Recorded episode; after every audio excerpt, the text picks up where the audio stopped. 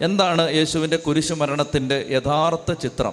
ഞാൻ ചരിത്രത്തിലൂടെ നിങ്ങളെ യേശുവിന്റെ ജനനം മുതൽ മരണം വരെയുള്ള ആ കാലഘട്ടത്തിലേക്ക് കൂട്ടിക്കൊണ്ടു പോവുകയാണ് വളരെ ആയാസകരമായ ഒരു യാത്രയാണിത്. നമുക്ക് ഈ യാത്രക്കിടയിൽ ബൈബിൾ എടുക്കാൻ ചിലപ്പോൾ സന്ദർഭങ്ങൾ ഞാൻ തന്നു എന്ന് വരില്ല. കാരണം ഓരോന്നോരോന്ന് എടുത്തു പോയാൽ ഇത് പറയാൻ പത്ത് ദിവസങ്ങൾ വേണ്ടിവരും അതുകൊണ്ട് പത്ത് ദിവസം കൊണ്ട് പറയേണ്ട കാര്യം ഒരു ഒന്നര മണിക്കൂർ കൊണ്ട് പറയാൻ ഞാൻ വളരെ വേഗത്തിൽ പോകും.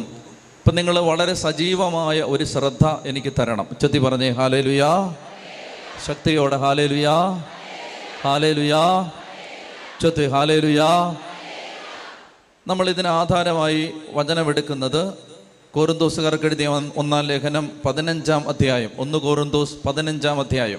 എടുക്കാം. ഒന്ന് കോറുന്തോസ് പതിനഞ്ചാം അധ്യായം. ഒന്ന് കോരുന്തോസ് പതിനഞ്ച് ഒന്ന് മുതലുള്ള വാക്യങ്ങളിൽ അടിസ്ഥാന സുവിശേഷം എന്താണെന്ന് പൗലോസ്ലീഗ എഴുതുകയാണ്. എന്താണ് അടിസ്ഥാന സുവിശേഷം? Fundamentals of the gospel basics of the gospel സുവിശേഷത്തിന്റെ അടിസ്ഥാന തത്വങ്ങൾ എന്താണ്? പൗലോസ്ലീഗ എഴുതുകയാണ്. വായിക്കാം. ഒന്ന് കോരുന്തോസ് പതിനഞ്ചാം അധ്യായം ഒന്ന് മുതൽ ഉച്ചത്തി വായിക്കാം. സഹോദരങ്ങളെ നിങ്ങൾ സ്വീകരിച്ചതും നിങ്ങളുടെ അടിസ്ഥാനമായി നിലകൊള്ളുന്നതും നിങ്ങൾക്ക് രക്ഷ പ്രദാനം ചെയ്തതുമായ സുവിശേഷം ഞാൻ എപ്രകാരമാണ് നിങ്ങളോട് പ്രസംഗിച്ചതെന്ന് ഇനി നിങ്ങളെ അനുസ്മരിപ്പിക്കാം. അതനുസരിച്ച് നിങ്ങൾ അചഞ്ചലരായി അതിൽ നിലനിന്നാൽ നിങ്ങളുടെ വിശ്വാസം വ്യർത്ഥമാവുകയില്ല. എനിക്ക് ലഭിച്ചത് സർവപ്രധാനമായി കരുതി ഞാൻ നിങ്ങൾക്ക് ഏൽപ്പിച്ചു തന്നു. വിശുദ്ധ ലിഖിതങ്ങളിൽ പറഞ്ഞിട്ടുള്ളതുപോലെ ക്രിസ്തു നമ്മുടെ പാപങ്ങൾക്ക് വേണ്ടി മരിക്കുകയും സംസ്കരിക്കപ്പെടുകയും എഴുതപ്പെട്ടിരുന്നത് പോലെ മൂന്നാം നാൾ ഉയർപ്പിക്കപ്പെടുകയും ചെയ്തു. ഒരിക്കൽ കൂടി ഉച്ചത്തിൽ വായിക്കാം. അതിലെ ഓരോ വാക്കും ശ്രദ്ധിച്ച് വായിക്കണം. ഒന്ന് കോറിന്തോസ് പതിനഞ്ചാം അധ്യായം ഒന്ന് കോറിന്തോസ് പതിനഞ്ച്.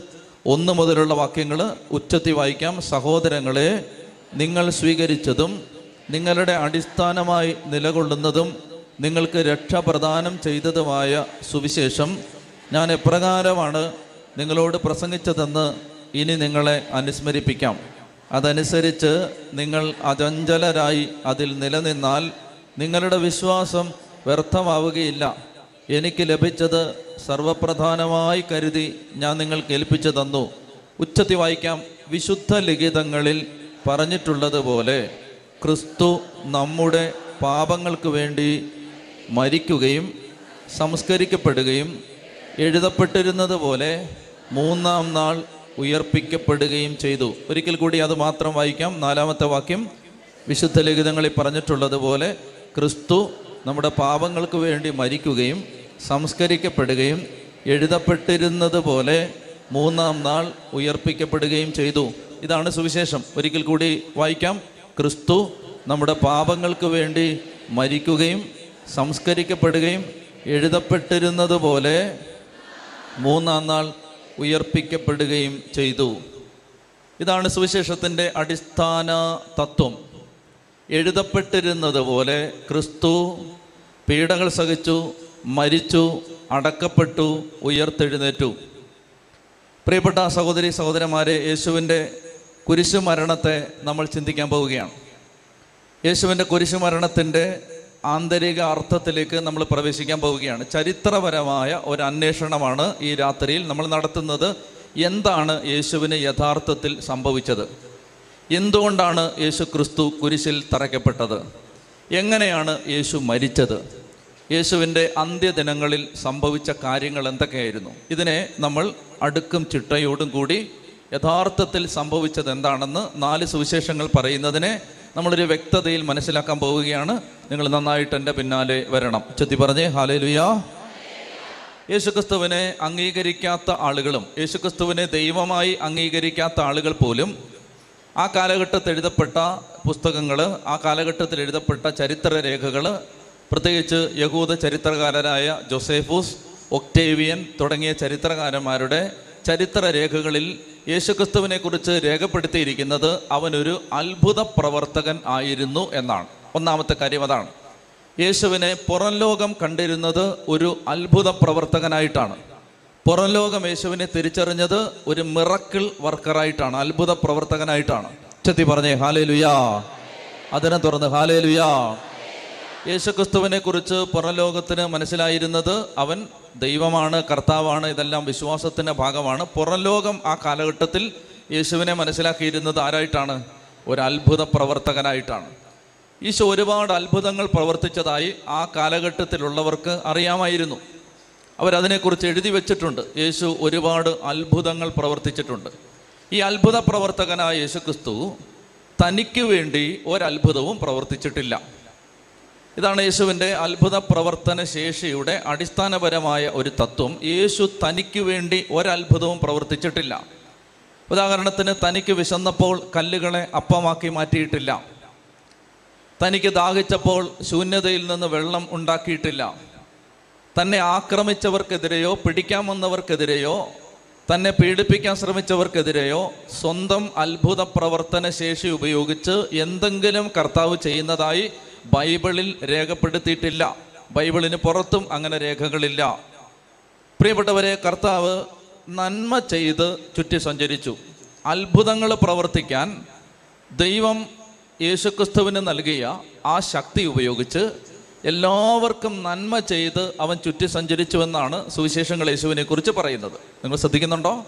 സുവിശേഷങ്ങൾ യേശുവിനെ കുറിച്ച് പറയുന്നത് അവൻ നന്മ ചെയ്ത് ചുറ്റി സഞ്ചരിച്ചു അവൻ നന്മ ചെയ്ത് ഇങ്ങനെ നടന്നു പൊക്കോണ്ടിരുന്നു. എല്ലായിടത്തും അവൻ നന്മ ചെയ്തുകൊണ്ടിരുന്നു.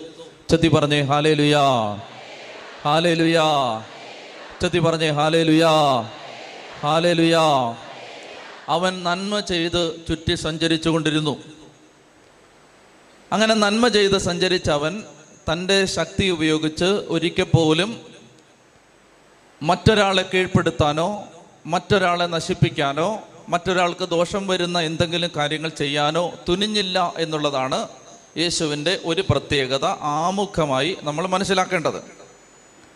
മൂന്ന് വർഷമാണ് യേശുവിന്റെ പരസ്യ ജീവിതം. ആ മൂന്ന് വർഷത്തെ പരസ്യ ജീവിതത്തെ സുവിശേഷകന്മാർ സംഗ്രഹിച്ച് പറയുന്നത് അവൻ നന്മ ചെയ്ത് ചുറ്റി സഞ്ചരിച്ചു എന്നാണ്. അങ്ങനെ നന്മ മാത്രം ചെയ്ത് സഞ്ചരിച്ച ഒരു വ്യക്തി ഒടുവിൽ വധിക്കപ്പെട്ടു. മൂന്ന് വർഷമാണ് അവന്റെ പരസ്യ ജീവിതം. മുപ്പത് വയസ്സ് വരെ അവന്റെ ജീവിതത്തെക്കുറിച്ച് പൊതുജനത്തിന് സാമാന്യ ജനത്തിന് കാര്യമായ അറിവുകളില്ല.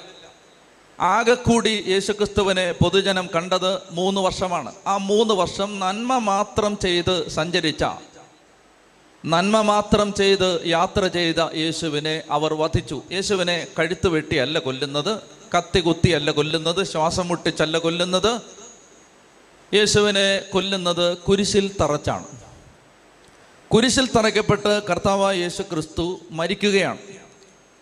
പ്രിയപ്പെട്ടവരെ യേശുവിന്റെ കുരിശു മരണം യേശുവിന്റെ വധശിക്ഷ അതൊരു ഒരു കോടതി ഒരു കുറ്റവാളിയെ വിചാരണ ചെയ്ത് ഒരു കുറ്റവാളിക്ക് കൊടുക്കുന്ന മരണശിക്ഷ ഒരു ജുഡീഷ്യൽ മേർഡർ ഒരു കുറ്റവാളിയെ തൂക്കിക്കൊല്ലുന്നത്. അതായിരുന്നു യേശുവിന്റെ മരണം. യേശു മരിച്ചത് അല്ലാതെ മറ്റേതെങ്കിലും തരത്തിലുള്ളൊരു മരണമല്ല. ഇതൊക്കെ നിങ്ങൾക്ക് അറിയാവുന്ന കാര്യങ്ങളാണ്. പക്ഷേ ചില കാര്യങ്ങൾക്ക് വ്യക്തത വരാൻ നമുക്ക് അങ്ങനെ പറഞ്ഞു പോയേ പറ്റൂ. യേശുവിനെ കുരിശിൽ തറച്ചാണ് കൊന്നത്. പേർഷ്യക്കാരാണ് കുരിശ് മരണം കണ്ടുപിടിച്ചത്. കഴുമരത്തിൽ തൂക്കിക്കൊല്ലുന്ന ആ ആ കൊലപ്പെടുത്തുന്ന രീതി ആ ശിക്ഷാ സമ്പ്രദായം കണ്ടുപിടിച്ചത് പേർഷ്യൻ ജനതയാണ്. റോമാക്കാർ ആ ശിക്ഷാവിധി അവർ ഏറ്റെടുക്കുകയായിരുന്നു. കുറ്റവാളിയുടെ രക്തം ഭൂമിയിൽ വീണാൽ ഭൂമിക്ക് ശാപമുണ്ടാകും എന്ന എന്ന കാഴ്ചപ്പാടിൽ നിന്നാണ് കുരിശു മരണം എന്ന ശിക്ഷാ സമ്പ്രദായം അവർ രൂപപ്പെടുത്തിയത്. റോമാക്കാർക്ക് നാട്ടിൽ നീതിയും നിയമവും സ്ഥാപിക്കാൻ ആളുകളെ ഭയപ്പെടുത്തണമായിരുന്നു. അതുകൊണ്ട് മനുഷ്യരെ ഭയപ്പെടുത്താൻ വേണ്ടി മനുഷ്യരുടെ ഉള്ളിൽ ഭയമുണ്ടാക്കാൻ വേണ്ടി അവർ പൊതുനിരത്തുകളിൽ മനുഷ്യർ കാണുന്ന ഇടങ്ങളിൽ മനുഷ്യരെ കുരിശിൽ തറച്ച് കൊല്ലുമായിരുന്നു. റോമൻ പട്ടാളം അങ്ങനെ ഏതാണ്ട് അയ്യായിരത്തോളം ആളുകളെ കുരിശിൽ തറച്ച് കൊന്നിട്ടുണ്ട് എന്നാണ് ചരിത്രരേഖകൾ. ചെത്തി പറഞ്ഞേ ഹാലേലുയാ. ചെത്തി പറഞ്ഞേ ഹാലേലുയാ. അപ്പോൾ യേശു ക്രിസ്തു ഈ അയ്യായിരം പേരോളം കുരിശിൽ തറയ്ക്കപ്പെട്ട് കൊല്ലപ്പെട്ട അയ്യായിരം പേരിലെ ഒരാളാണ് യേശു ക്രിസ്തു പക്ഷെ അവന്റെ മരണം ലോക ചരിത്രത്തിലെ വ്യത്യസ്തമായ ഒരു മരണമായി മാറി. ഇതൊരു ജുഡീഷ്യൽ മർഡർ ആയിരുന്നു. ഒരു കോടതി വിചാരണ നടത്തി വിധി പ്രഖ്യാപിച്ചതാണ് ഇവനെ കുരിശിൽ തറച്ച് കൊല്ലണം എന്ന ശിക്ഷാവിധി. ഇനി കുരിശിൽ തറയ്ക്കുമ്പോൾ അവനെ ആണിയടിച്ചാണ്. നിങ്ങൾക്കറിയാം ആണിയടിച്ചാണ്. ഞാൻ നേരത്തെ പറഞ്ഞിട്ടുണ്ട് ഈ കൈത്തണ്ടയിലല്ല ആണിയടിക്കുന്നത്. നമ്മൾ കണ്ടിട്ടുള്ള ചിത്രങ്ങളിലൊക്കെ യേശുവിന്റെ കയ്യിലെ കുരിശടയാളത്തിന്റെ ആണി ആണിപ്പാട് ഈ കൈത്തണ്ടയിൽ ഈ കൈവെള്ളയിലാണ്. കൈവെള്ളയിലല്ല അണിയടിക്കുന്നത് കൈവെള്ളയിൽ അണിയടിച്ചാൽ ഇങ്ങനെയാണ് കുരിശുമരണത്തെക്കുറിച്ച് പ്രതിപാദിക്കുന്ന രേഖകൾ പറയുന്നത്. കൈവെള്ളയിൽ അണിയടിച്ചാൽ ഈ വിരലുകൾക്കിടയിലൂടെ ആ ആണി പറഞ്ഞു പോവും. ആ ആണിയിൽ നിന്ന് ആ ആണിയുടെ ബലത്തിൽ നിന്ന് ശരീരം ഊർന്ന് താഴെ പോവും. ഈ ഈ വിരലുകൾക്കിടയിലുള്ള വിടവുകളിലൂടെ ഈ കൈ കൈവെള്ളയിൽ ആണിയടിച്ചാൽ. അതുകൊണ്ട് ആണി അടിച്ചിരുന്നത് ഈ റിസ്റ്റിലാണ്. കൈത്തണ്ടയിലാണ്. കൈത്തണ്ടയിൽ നിങ്ങളുടെ കൈത്തണ്ടയിൽ കുത്തി നോക്കിയാൽ അവിടെ ഒരു വിടവുണ്ട്. അവിടെ ഒരു വിടവുണ്ട്. അവിടെ ആണി അടിച്ചാൽ ആ രണ്ട് എല്ലുകൾക്ക് നടുവിൽ ഈ ആണി ഭദ്രമായി സുരക്ഷിതമായി നിന്നുകൊള്ളും. ഈ ആണി ഊരിപ്പോരില്ല. ആണിയിൽ നിന്ന് ശരീരം ഊരി താഴേക്ക് പോവില്ല. അതുപോലെ തന്നെ കാലിന്റെ കണ്ണയിലാണ് ആണി അടിക്കുന്നത്. കാൽപാദങ്ങളിലല്ല ആങ്കിൾസിലാണ് ആണിയടിക്കുന്നത് അതിന്റെയും പിന്നിലുള്ള തത്വം ഇതാണ് ആ ആണിയിൽ നിന്ന് ശരീരം ഊരി മാറിപ്പോവാതിരിക്കാൻ അപ്പോൾ അങ്ങനെ കുരിശിൽ തറച്ച് കൊല്ലുമ്പോൾ ഈ ആരെയാണോ കുരിശിൽ തറയ്ക്കുന്നത്? ആ വ്യക്തിയെ പൂർണ നഗ്നനായിട്ടാണ് കുരിശിൽ തറച്ച് കൊല്ലുന്നത്. ഞാൻ ഇത്രയും വിശദമായി ഇതിനെക്കുറിച്ച് പറയുന്നത് ലോക ചരിത്രം കണ്ടുപിടിച്ച മാനവരാശി മെനഞ്ഞെടുത്ത ഏറ്റവും ഹീനമായ ശിക്ഷാ സമ്പ്രദായമായിരുന്നു കഴുമരത്തിലേറ്റി കൊല്ലുക എന്നത് കുരിശുമരത്തിൽ കുരിശിൽ തറച്ച് കൊല്ലുക എന്നത്. എക്സ്ക്രൂഷിയേറ്റിംഗ് എന്നൊരു വാക്കുണ്ട് ഇംഗ്ലീഷിൽ എക്സ്ക്രൂഷിയേറ്റിംഗ് പെയിൻ. അത് അസാധാരണമായ അതിതീവ്രമായ വേദനയെ സൂചിപ്പിക്കുന്ന വാക്കാണ്. അത് ഈ കുരിശു മരണവുമായി ബന്ധപ്പെട്ടുണ്ടായ വാക്കാണത്. അതായത് കുരിശിൽ തറച്ച് കിടക്കുന്ന വ്യക്തി യേശുക്രിസ്തു മരിക്കുന്നത് എത്ര സമയത്തിനുള്ളിലാണ്? യേശുവിനെ കുരിശിൽ തറയ്ക്കുന്നത് എത്ര മണിക്കാണെന്നറിയാമോ? രാവിലെ ഒൻപത് മണിക്കാണ്. യേശു കുരിശിൽ മരിക്കുന്നത് എത്ര മണിക്കാണ്? ഉച്ചതിരിഞ്ഞ് മൂന്ന് മണിക്കാണ്. അപ്പോൾ യേശു കുരിശിൽ മരിക്കാൻ കുരിശിൽ കിടന്ന സമയം ഏതാണ്ട് ആറ് മണിക്കൂറാണ്. യേശു ക്രിസ്തു ഒടുവിൽ പടയാളികൾ വൈകുന്നേരം ആറു മണിയാവുമ്പോൾ വന്ന് നോക്കുമ്പോൾ യേശു ഓൾറെഡി മരിച്ചിരുന്നു എന്നവർ കാണുകയാണ്. അതായത് കർത്താവ് വൈകുന്നേരത്തിന് മുമ്പ് തന്നെ മരിച്ചു. ഈ ആറ് മണിക്കൂറിനുള്ളിൽ കർത്താവ് മരിച്ചു. എന്നാൽ കുരിശിൽ തറയ്ക്കപ്പെടുന്ന വ്യക്തി ഏതാണ്ട് രണ്ട് ദിവസം മുതൽ ഏഴ് ദിവസം വരെ കുരിശുമരത്തിൽ തൂങ്ങിക്കിടക്കും. പരമാവധി ഏഴ് ദിവസം വരെ ഈ വ്യക്തി കുരിശുമരത്തിൽ ജീവനോടെ തൂങ്ങിക്കിടക്കും. അതായിരുന്നു കുരിശിൽ തറച്ചാൽ ഉള്ള ആ ശിക്ഷാ സമ്പ്രദായത്തിന്റെ ഒരു പ്രത്യേകത. അതായത് ഈ വ്യക്തി ഇഞ്ചിഞ്ചായിട്ടാണ് മരിക്കുന്നത്. രണ്ട് ദിവസം മുതൽ ഏഴ് ദിവസം വരെ ദീർഘമായ സമയമെടുത്താവും ഈ വ്യക്തി മരിക്കുന്നത്. നിങ്ങൾ കാണുന്നുണ്ട് സുവിശേഷങ്ങളിൽ നിങ്ങൾ വായിച്ചിട്ടുണ്ട് സന്ധ്യയാവുമ്പോൾ പിറ്റേ ദിവസം സാപതമായിരുന്നതിനാൽ സാപത്തായിരുന്നതിനാൽ ശവശരീരങ്ങൾ കുരിശിൽ കിടക്കാൻ പാടില്ല എന്ന് യഹൂദന്മാർ തീരുമാനിച്ചിരുന്നത് കൊണ്ട് പടയാളികൾ വന്ന് യേശുവിനോടൊപ്പം കുരിശിൽ തറയ്ക്കപ്പെട്ടിരുന്ന രണ്ടുപേരുടെ കണങ്കാലുകൾ തകർത്തു. കണങ്കാലുകൾ എന്തിനാണ് തകർക്കുന്നത്? കണങ്കാൽ തകർക്കുന്ന എന്തിനാന്ന് ചോദിച്ചാൽ ഈ കുരിശിൽ തൂങ്ങിക്കിടക്കുന്ന വ്യക്തി എന്നെ ശ്രദ്ധിക്കുക. കൈകളിലും കാലുകളിലും ആണിയടിക്കപ്പെട്ട് കുരിശിൽ തൂങ്ങിക്കിടക്കുന്ന വ്യക്തി ആയാസപ്പെട്ടാണ് ശ്വാസം എടുക്കുന്നത് കൈകാലുകളിൽ ആണിയടിക്കപ്പെട്ട് കുരിശിൽ ഇങ്ങനെ തൂങ്ങിക്കിടക്കുന്ന ഒരു വ്യക്തി ശ്വാസം എടുക്കാൻ പ്രയാസമാണ്. അപ്പോൾ വല്ലാത്തൊരു സഫോക്കേഷൻ ഈ വ്യക്തിക്കുണ്ടാവും. ശ്വാസം മുട്ടും. അപ്പോൾ ഈ വ്യക്തി ജീവിച്ചിരിക്കാൻ വേണ്ടി ജീവൻ നിലനിർത്താൻ വേണ്ടി ആയാസപ്പെട്ട് ശ്വാസം എടുക്കുന്നത് ഈ രണ്ട് കാലിലും ബലം കൊടുത്തിട്ടാണ്. ശ്രദ്ധിക്കുന്നുണ്ടോ? കുരിശിൽ ഈശോയുടെ കുരിശിന്റെ രൂപ ആ ഇവിടെ ഉണ്ടെങ്കിൽ ഇതേ നോക്കിക്കോ.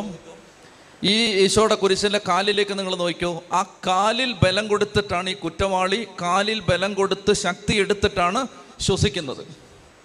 തൂങ്ങിക്കിടക്കാണ് ആൾ.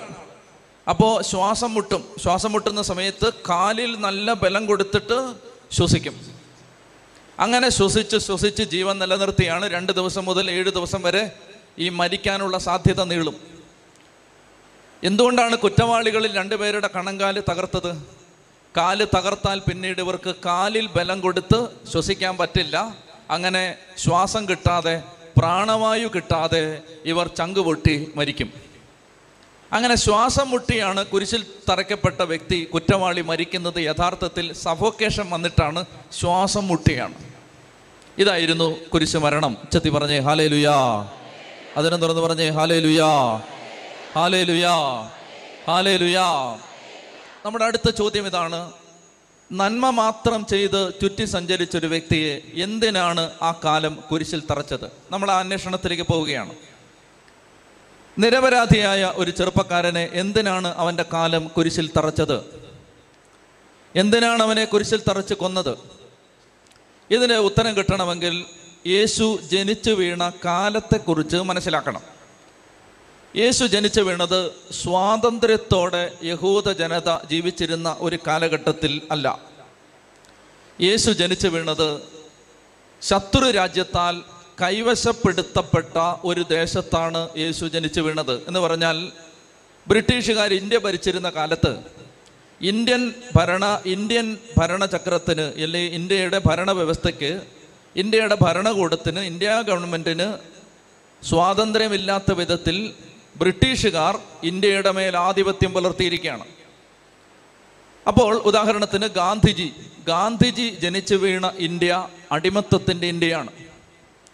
സുഭാഷ് ചന്ദ്രബോസും ജവഹർലാൽ നെഹ്റുവും ഒക്കെ ജനിച്ചു വീണ ഇന്ത്യ അടിമത്തത്തിന്റെ ഇന്ത്യയാണ്. എന്ന് പറഞ്ഞാൽ മറ്റൊരു രാജ്യം വന്ന് ഈ രാജ്യത്തിന്റെ മേൽ ആധിപത്യം ഉറപ്പിച്ചിരുന്ന ഒരു രാജ്യത്താണ് യേശുക്രിസ്തു പിറന്നു വീണത്. റോമൻ ആധിപത്യം ഇസ്രായേലിൽ നിലനിൽക്കുമ്പോഴാണ് യേശുക്രിസ്തു പിറന്നു വീഴുന്നത്. ഇനി ഒരല്പം ശ്രദ്ധ നന്നായിട്ട് നിങ്ങൾ എനിക്ക് തരണം. എല്ലാം ആരംഭിച്ചത് ഞാൻ ഇന്നലെ പറഞ്ഞിരുന്നു. എഴുപത് വയസ്സുള്ള ഒരു മനുഷ്യൻ. സ്വന്തമായി വീടുണ്ടായിരുന്ന ഒരു മനുഷ്യൻ. സ്വന്തമായി സമ്പത്തും സംവിധാനങ്ങളും സൗകര്യങ്ങളും സാഹചര്യങ്ങളും ഉണ്ടായിരുന്ന ഒരു മനുഷ്യൻ. ആ മനുഷ്യൻ ഒരിക്കലൊരു രാത്രിയിൽ ദൈവം വിളിക്കുകയാണ് അബ്രാം നീ വീട് വിട്ടിറങ്ങി ഞാൻ കാണിച്ചു തരുന്ന ദേശത്തേക്ക് പോകണം. സുഖസൗകര്യങ്ങളുടെ മടിത്തട്ടിൽ ധാരാളിത്തത്തിന്റെ മടിത്തട്ടിൽ സന്തോഷത്തിന്റെയും സൗകര്യങ്ങളുടെയും നടുവിൽ ജീവിച്ചിരുന്ന ഒരു മനുഷ്യനെ ദൈവം ആ രാത്രിയിൽ വിളിച്ചെഴുന്നേൽപ്പിച്ച് പിറ്റേ പ്രഭാതത്തിൽ ഈ മനുഷ്യൻ യാത്ര തിരിക്കുകയാണ്. ജീവിതകാലം മുഴുവൻ അയാൾ കൂടാരങ്ങളിൽ താമസിച്ചു. അദ്ദേഹത്തിന്റെ മകന്റെ പേര് ഇസഹാക്ക്. അദ്ദേഹത്തിന്റെ മകന്റെ പേര് യാക്കോബ്. യാക്കോബിന് പന്ത്രണ്ട് മക്കൾ. പന്ത്രണ്ട് മക്കൾ ഒടുവിൽ ഈജിപ്തിൽ എത്തിച്ചേരുന്നു. ഒരു തലമുറ കഴിഞ്ഞ് ഈജിപ്തിൽ അവർ അടിമകളായി മാറുന്നു. ഈജിപ്തിന്റെ അടിമപ്പാളയത്തിൽ നിന്ന് നിലവിളിച്ച് കരഞ്ഞൊരു ജനതയെ രക്ഷിക്കാൻ മോശ എന്ന പ്രവാചകനെ ദൈവം അയക്കുന്നു. മോശയുടെ നേതൃത്വത്തിൽ ഏതാണ്ട് നാനൂറ് വർഷം നീണ്ട അടിമത്തത്തിന്റെ ഒടുവിൽ ഇസ്രായേൽ ജനത ഈജിപ്തിൽ നിന്ന് അത്ഭുതകരമായി ദൈവത്തിന്റെ മഹനീയ പ്രവൃത്തികളുടെ ഒടുവിൽ പുറത്തു കിടക്കുന്നു. ചെങ്കടൽ രണ്ടായി വെട്ടിമുറിച്ചും മരുഭൂമിയിലൂടെ നാൽപ്പത് വർഷം നടത്തിയും ഈ ജനതയെ ദൈവം കാനാൻ ദേശത്ത് അതായത് ഇന്നത്തെ ഇസ്രായേലിൽ എത്തിക്കുന്നു. കാനാൻ ദേശത്ത് ആ ജനത ദൈവം അബ്രഹാമിന് നൽകിയ വാഗ്ദാനമാണ് കാനാൻ ദേശം. ഈ കാനാൻ ദേശത്ത് ആ ജനത എത്തിച്ചേരുന്നത് ആയിരം വർഷം കഴിഞ്ഞിട്ടാണ്. അബ്രഹാമിനെ വിളിച്ച് ആയിരം വർഷം കഴിഞ്ഞിട്ടാണ് കാനാൻ ദേശത്ത് അബ്രഹാമിന്റെ മക്കൾ സമാധാനത്തോടെ താമസിക്കാൻ തുടങ്ങുന്നത്. ശ്രദ്ധിച്ചിരിക്കുക. അങ്ങനെ ആയിരം വർഷം കഴിഞ്ഞ് സമാധാനത്തോടെ കാനാൻ ദേശത്ത് താമസം ആരംഭിച്ച ആ ജനത ദൈവം നൽകിയ കൽപ്പനകൾ ലംഘിക്കാൻ തുടങ്ങി. ദൈവത്തിന്റെ കൽപ്പനകൾ അവർ ലംഘിക്കാൻ തുടങ്ങി. ദൈവത്തിന്റെ കൽപ്പന മാനിക്കാതിരുന്നു. ദൈവത്തിന്റെ കൽപ്പന അവർ തെറ്റിച്ചു. അങ്ങനെ ആയിരം വർഷം കൊണ്ട് നേടിയെടുത്ത രാജ്യം രാജാവ് ഭരണകൂടം ദേവാലയം എല്ലാം അവർക്ക് അഞ്ഞൂറ് കൊല്ലം കൊണ്ട് നഷ്ടപ്പെട്ടു. ആയിരത്തി അഞ്ഞൂറ് വർഷം കഴിയുമ്പോൾ അബ്രഹാമിനെ വിളിച്ച് ആയിരത്തി അഞ്ഞൂറോളം വർഷം കഴിയുമ്പോൾ അവർ ജന്മനാട്ടിൽ നിന്ന് വീണ്ടും പ്രവാസത്തിലേക്ക് വലിച്ചെറിയപ്പെടുന്നു. അവർ ബാബിലോണിലേക്ക് അടിമകളായി കൊണ്ടുപോകപ്പെടുന്നു. ആയിരം വർഷം കൊണ്ട് നേടിയെടുത്ത സ്വാതന്ത്ര്യം അഞ്ഞൂറ് കൊല്ലം കൊണ്ട് നഷ്ടപ്പെടുത്തി ആ ജനത ബാബിലോണിൽ അടിമകളായി മാറുന്നു. ബാബിലോൺ അടിമത്തത്തിൽ കഴിഞ്ഞ ജനത എഴുപത് കൊല്ലം കഴിഞ്ഞ് അടിമത്തത്തിൽ നിന്ന് എസ്രായുടെയും നെഹമിയായുടെയും നേതൃത്വത്തിൽ ജന്മനാട്ടിലേക്ക് തിരിച്ചു വരുന്നു. ജന്മനാട്ടിലേക്ക് അവർ തിരിച്ചു വന്നെങ്കിലും പിന്നീട് സിറിയക്കാർ ഈജിപ്തുകാർ ഗ്രീക്കുകാർ റോമാക്കാർ ഇങ്ങനെ നാല് ഭരണകൂടങ്ങൾ പിന്നീട് അവരുടെ മേൽ ആധിപത്യം പുലർത്തുന്നു. ചത്തി പറഞ്ഞേ ഹാലലുയാ ബാബിലോൺ അടിമത്തത്തിൽ നിന്ന് ഈ ജനതം പുറത്തു വന്ന് ഇസ്രായേലിലേക്ക് മടങ്ങിയെത്തിയെങ്കിലും പിന്നീട് അവർ അസീറിയക്കാരുടെ സിറിയക്കാരുടെ ഈജിപ്തുകാരുടെ യവനന്മാരുടെ ഗ്രീക്കുകാരുടെ പിന്നെ ഏറ്റവും ഒടുവിൽ റോമാക്കാരുടെ ആധിപത്യത്തിന്റെ കീഴിലാണ് യേശു ക്രിസ്തു ജനിച്ചു വീഴുന്ന സമയത്തും യേശുവിന്റെ മരണസമയത്തും അപ്പസ്തോലന്മാരുടെ കാലത്തുമെല്ലാം റോമൻ ഭരണകൂടത്തിന്റെ നിയന്ത്രണത്തിലാണ് പിന്നീട് ആ ജനത ജീവിച്ചിരുന്നത്. നിങ്ങൾക്ക് മനസ്സിലാവുന്നുണ്ടോ ഞാൻ പറയുന്നത്? ശ്രദ്ധിച്ചു കേൾക്കുക. ഇതിൽ സിറിയാക്കാർ അവരെ ഉപദ്രവിച്ചു. ഈജിപ്തുകാർ അവരെ ഉപദ്രവിച്ചു. ഏറ്റവും കൂടുതൽ ഉപദ്രവം ചെയ്ത ഒരു ജനതയുടെ പേരാണ് ഗ്രീക്കുകാർ. ഈ ഗ്രീക്കുകാരുടെ കൂട്ടത്തിൽ കുപ്രസിദ്ധനായ ഒരു രാജാവുണ്ടായിരുന്നു. ആ രാജാവിന്റെ പേരാണ് അന്തിയോക്കസ് എപ്പിഫാനസ്. നിങ്ങൾ മക്കബായരുടെ പുസ്തകങ്ങൾ വായിച്ചിട്ടുണ്ടെങ്കിൽ ഒന്ന് മക്കബായർ രണ്ട് മക്കബായർ തുടങ്ങിയ പുസ്തകങ്ങൾ വായിച്ചിട്ടുണ്ടെങ്കിൽ ഈ പേര് നിങ്ങൾക്ക് പരിചയമുണ്ടാവും അന്തിയോക്കസ് എപ്പിഫാനസ്. അന്തിയോക്കസ് എപ്പിഫാനസ് എന്ന് പറയുന്ന രാജാവ് ആകെക്കൂടി ഗ്രീക്കുകാരെ ഭരിച്ചത് മൂന്നര കൊല്ലമാണ്. മൂന്നര കൊല്ലം വെളിപാട് പുസ്തകത്തിലെ അന്തിക്രിസ്തുവിന്റെ പ്രതീകമാണ് അന്തിയോക്കസ് എപ്പിഫാനസ്. എതിർ ക്രിസ്തുവിന്റെ പ്രതീകമാണ്. അത് പോട്ടെ. അപ്പോൾ ഈ അന്തിയോക്കസ് എപ്പിഫാനസ് എന്ന് പറയുന്ന ഈ വ്യക്തി എന്ത് ചെയ്യുന്നറിയാമോ സേവൂസ് ദേവന്റെ പ്രതിമ കൊണ്ടുവന്ന് ജെറുസലേം ദേവാലയത്തിനകത്ത് സ്ഥാപിച്ചു. ഗ്രീക്കുകാരുടെ ദൈവമായ സേവൂസിന്റെ വിഗ്രഹം കൊണ്ടുവന്ന് ജെറുസലേം ദേവാലയത്തിനകത്ത് പ്രതിഷ്ഠിച്ചു. പിന്നെ അയാൾ ചെയ്തത് ജെറുസലേം ദേവാലയത്തിലെ ബലിപീഠത്തിൽ യഹൂദർക്ക് നിഷിദ്ധമായിരുന്ന പന്നിയെ അയാൾ ബലി കഴിച്ചു ജെറുസലേം ദേവാലയം അയാൾ വേശ്യാലയമാക്കി മാറ്റി. വേശ്യാ സ്ത്രീകളെ ജെറുസലേം ദേവാലയത്തിന്റെ പല ഭാഗത്ത് കൊണ്ടുപോയി നിർത്തി അതൊരു ബ്രോത്തൽ ഹൗസ് ആയിട്ട് മാറ്റി. ആരാണ്? Antiochus Epiphanes. ഈ കാലഘട്ടത്തിലാണ് മക്കബായരുടെ വിപ്ലവം നടക്കുന്നത്. നിങ്ങൾ ആ പുസ്തകങ്ങൾ വായിച്ചിട്ടുണ്ടെങ്കിൽ മക്കബായ വിപ്ലവം നടക്കുന്നത് ഈ അന്തിയോക്കസ് എപ്പിഫാനസിന്റെ കാലത്താണ്. ചെത്തി പറഞ്ഞേ ഹാലേ ലുയാ അങ്ങനെ അതിനുശേഷം പിന്നീട് ഗ്രീക്കുകാരുടെ ആധിപത്യം കഴിഞ്ഞ് പിന്നീട് ഇസ്രായേൽ ജനതയെ അടിമകളാക്കി വെക്കുന്ന ജനതയുടെ പേരാണ് റോമൻ ഭരണകൂടം. ഇത്രയും പിടികിട്ടിയോ? റോമാക്കാരുടെ അടിമത്തത്തിൽ അവർ ജീവിച്ചിരുന്ന കാലത്താണ് യേശു ക്രിസ്തു ജനിക്കുന്നത്.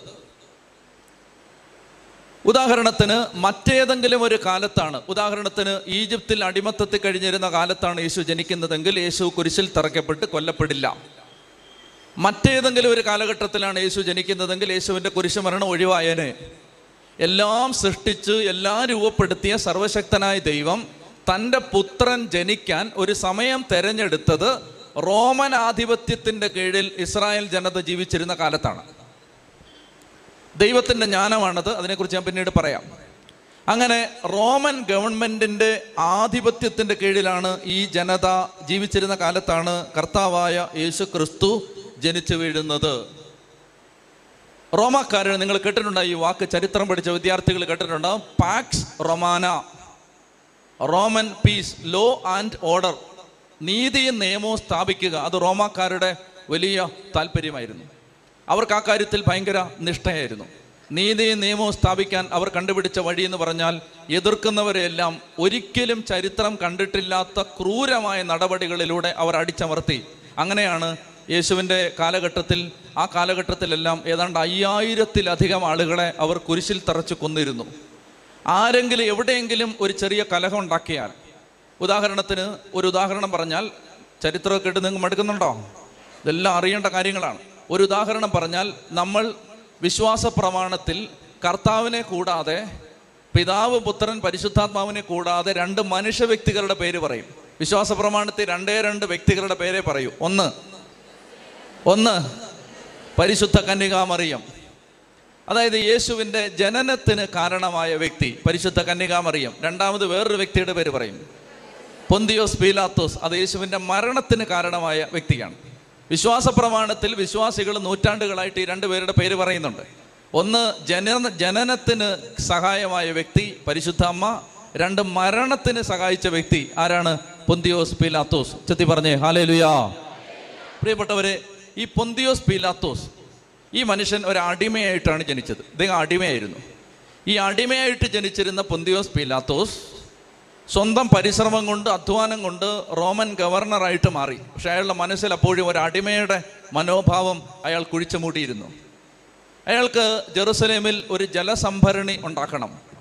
അതിനുവേണ്ടി അയാൾ ചെയ്തത് ദേവാലയത്തിലെ കാണിക്കപ്പെട്ടിയിൽ നിന്ന് പണം കവർന്നെടുത്ത് ജലസംഭരണി ഉണ്ടാക്കി.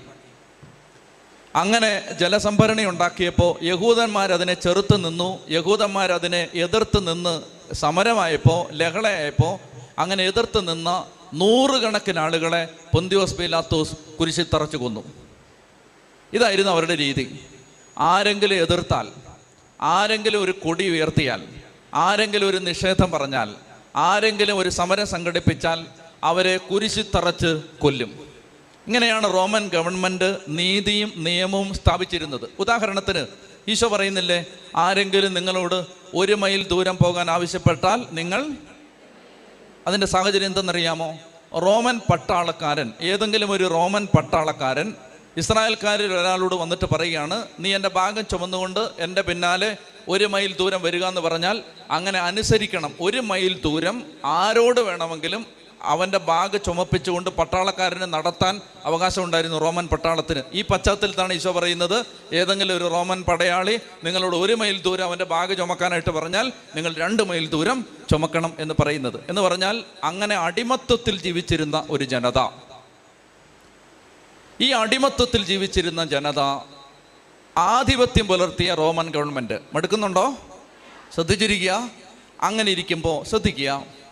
അതായത് നമ്മുടെ മേളിൽ ഒരു ഭരണം ഉണ്ടെന്ന് വിചാരിച്ചു. നമ്മളിപ്പോൾ ഇന്ത്യ സ്വാതന്ത്ര്യം നേടിയ രാജ്യമാണ്. ഉദാഹരണത്തിന് ഇന്ത്യയെ നമ്മൾ പാകിസ്ഥാന്റെ അടിമകളാണെന്ന് വെച്ചു. പാകിസ്ഥാൻ നമ്മുടെ മേൽ ആധിപത്യം പുലർത്തുകയാണ്. റോമൻ ഗവൺമെന്റ് ഇസ്രായേലിൽ ആധിപത്യം പുലർത്തിയിരുന്നത് പോലെ ഇന്ത്യക്കാരായ നമ്മുടെ മേൽ ചൈനയോ പാകിസ്ഥാനോ ആധിപത്യം പുലർത്തുമെന്ന് വിചാരിക്കുക. അങ്ങനെ വിചാരിക്ക അങ്ങനെ ആധിപത്യം പുലർത്തിയാൽ ആ കാലഘട്ടത്തിൽ അങ്ങനെ ഈ അടിമത്തത്തിന്റെ കീഴിൽ ജീവിക്കുമ്പോൾ ജനങ്ങൾ പല ഗ്രൂപ്പുകളായിട്ട് തിരിയും. ഇങ്ങനെ യേശുവിന്റെ കാലത്ത് റോമൻ ഭരണത്തിന്റെ കീഴിൽ ജീവിച്ചിരുന്ന ജനത പല ഗ്രൂപ്പുകളായി തിരിഞ്ഞു. ഞാൻ ഗ്രൂപ്പുകളെ കുറിച്ച് പറയുകയാണ്. ഒന്നാമത്തെ ഗ്രൂപ്പ് ഈ വിദേശ ഭരണത്തെ അനുകൂലിക്കുന്നവർ. അതാണ് ആദ്യത്തെ ഗ്രൂപ്പ്. യേശുവിന്റെ കാലത്ത് ഈ ഗ്രൂപ്പ് ഉണ്ടായിരുന്നു. അതായത് വിദേശ ഭരണകൂടത്തെ റോമൻ പട്ടാളത്തെ അനുകൂലിക്കുന്ന ആളുകൾ റോമൻ ഭരണകൂടത്തെ അനുകൂലിക്കുന്ന ആളുകൾ അവരെ സംബന്ധിച്ച് റോമൻ പട്ടാളം ഭരിക്കുന്നതാണ് നല്ലത്. അവരെ അവരെ സംബന്ധിച്ച് ഒരൊറ്റ ചിന്തയേ ഉള്ളൂ. ആര് ഭരിച്ചാലും വേണ്ടില്ല ഞങ്ങൾക്ക് കുറച്ച് കാശ് കിട്ടണം. അതുകൊണ്ട് അവർ പറഞ്ഞു റോമൻ പട്ടാളത്തിന്റെ എടുത്തിട്ട് അവർ അവർ ചെന്നിട്ട് പറഞ്ഞു നിങ്ങൾ ഞങ്ങൾ അടിമകളുടെ കയ്യിൽ നിന്ന് ടാക്സ് ഈടാക്കിയിട്ടുണ്ട്. ഞങ്ങൾ ആ ടാക്സ് പിരിച്ചു തരാം ഇവന്മാർ നേരായ മാർഗത്തിൽ പറഞ്ഞാൽ ടാക്സ് തരുന്ന ആളുകളല്ല. അതുകൊണ്ട് ഞങ്ങൾ ടാക്സ് പിരിച്ചു തരാം. ഞങ്ങളിപ്പോൾ ഇത് ശരിയാക്കി തരാമെന്ന് പറഞ്ഞ് ഒരു കൂട്ടം ആളുകൾ റോമൻ ഗവൺമെന്റിന് വേണ്ടി ചുങ്കം പിരിച്ചിരുന്ന ആളുകളുണ്ട്. അവരാണ് ആര്? ചുങ്കക്കാർ ടാക്സ് കളക്ടേഴ്സ്. നമ്മുടെ മത്തായി ശലീഹ സക്കേവൂസ് ഇവരൊക്കെ ഈ കൂട്ടത്തിൽപ്പെട്ടവരായിരുന്നു. റോമൻ ഗവൺമെന്റിന് വേണ്ടി നിർബന്ധിച്ച് ടാക്സ് പിരിക്കുന്ന ആളുകൾ. ഇനി ഇവരെങ്ങനെ ടാക്സ് പിരിക്കുന്നതെന്നറിയാമോ നൂറ് രൂപയാണ് ഗവൺമെന്റിൽ അടക്കേണ്ടതെങ്കിൽ സക്കേവൂസ് ചെന്നിട്ട് യഹൂദന്മാരുടെ കഴുത്തിന് പിടിച്ചിട്ട് പറയും ഇരുന്നൂറ് രൂപ അടയ്ക്കണമെന്ന് പറയും. നൂറ് രൂപ ഗവൺമെന്റിൽ അടയ്ക്കും നൂറ് രൂപ ചുങ്കക്കാരൻ പോക്കറ്റിലിടും. മനസ്സിലാവുന്നുണ്ടോ? ഇതാണ് ആദ്യത്തെ ഗ്രൂപ്പ് ടാക്സ് കളക്ടേഴ്സ് ചുങ്കക്കാർ. മത്തായി ശലീഗ ആ കൂട്ടത്തിൽപ്പെട്ട ആളായിരുന്നു സക്കേവൂസ് ആ കൂട്ടത്തിൽപ്പെട്ട ആളായിരുന്നു. ഇങ്ങനെ ഒരു ഗ്രൂപ്പ് ആര് ഭരിച്ചാലും വേണ്ടില്ല ഞങ്ങൾക്ക് കാശ് കിട്ടിയാൽ മതി. ഇതേ നിർബന്ധമുണ്ടായിരുന്ന മറ്റൊരു കൂട്ടരുണ്ട്. അവരാണ് പുരോഹിതന്മാർ. അവരെയാണ് ബൈബിളിൽ നമ്മൾ വായിക്കുന്നത് സദൂക്കായർ കേട്ടിട്ടുണ്ടോ? സദൂക്കായർ പുരോഹിത പ്രമാണികൾ. പ്രധാന പുരോഹിതൻ സദൂക്കായ ഗ്രൂപ്പിൽപ്പെട്ട ആളാണ്. അന്നാസും കയ്യാപ്പാസും സദൂക്കായരുടെ കൂട്ടത്തിൽപ്പെട്ട ആളുകളാണ്. അവർക്കും ഈ റോമൻ പട്ടാളത്തോട് ഒരു താല്പര്യമുണ്ട്. അവർക്ക് ഉള്ളിന്റെ ഉള്ളിലൊരു ചിന്തയുണ്ട്. ആര് ഭരിച്ചാലും വേണ്ടില്ല. ഞങ്ങൾക്ക് കുറച്ച് കാശുണ്ടാക്കണം. അതിന് അവരെന്താ ചെയ്തതെന്നറിയാമോ?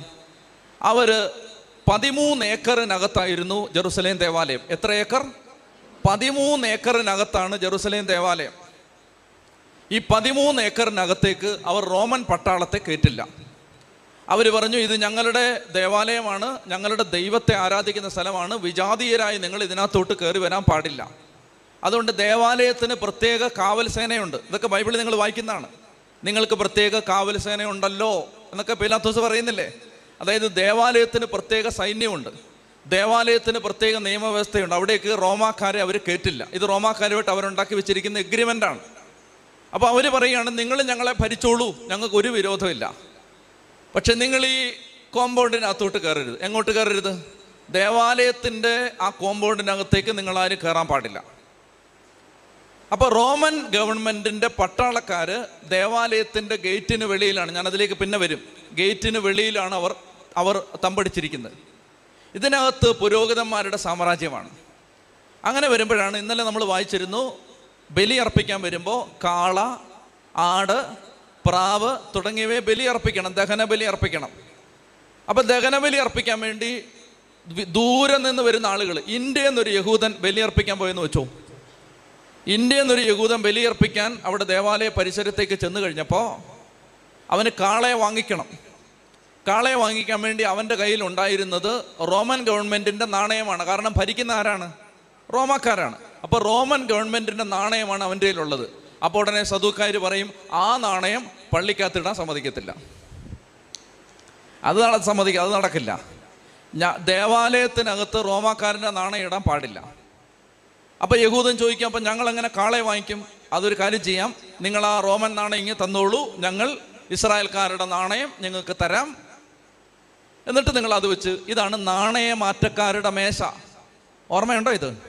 ബൈബിളിൽ അങ്ങനെ ഓർക്കുന്നുണ്ടോ? നാണയമാറ്റക്കാരുടെ മേശ അവൻ മറിച്ചിട്ടു. ആര്? ആ മറിച്ചിട്ടത് ഇതാണ്. അതായത് സദൂക്കായര് കുറേ പുരോഹിതന്മാർ ഇരിക്കുകയാണ് എന്തിനാണ്? ഈ money exchange. Western Money Union Western Union ഇരിക്കുകയാണ് ഇവിടെ. ഇവരെന്താ പറയുന്നത്? നിങ്ങൾ നിങ്ങളുടെ കറൻസി ഇങ്ങനെ തന്നോളൂ ഞങ്ങൾ ഞങ്ങളുടെ കറൻസി തരാം അത് വെച്ചിട്ട് നിങ്ങൾ കാളയോ ആടിനെയൊക്കെ വാങ്ങിച്ചോളൂ. എന്നിട്ട് കൊള്ള ലാഭം എടുക്കുകയാണ് കൊള്ള ലാഭം.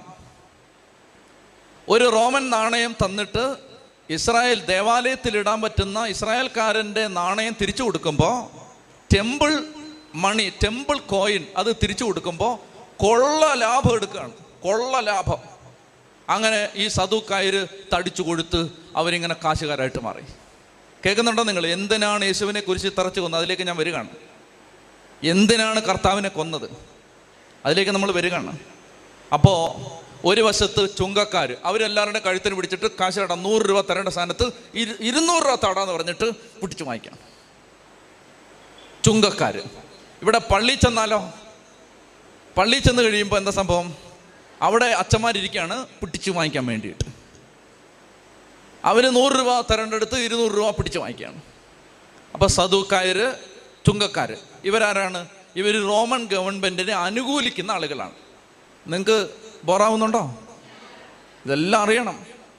ഇതെല്ലാം അറിഞ്ഞിട്ട് നാളെ മുതൽ നിങ്ങൾ പുതിയ നിയമം വായിക്കുമ്പോൾ നിങ്ങൾക്ക് ഓരോന്ന് കത്താൻ തുടങ്ങും. പെട്ടെന്ന് ഓരോന്ന് കത്തി വരാൻ തുടങ്ങും. ചെത്തി പറഞ്ഞേ ഹാലേലുയാ.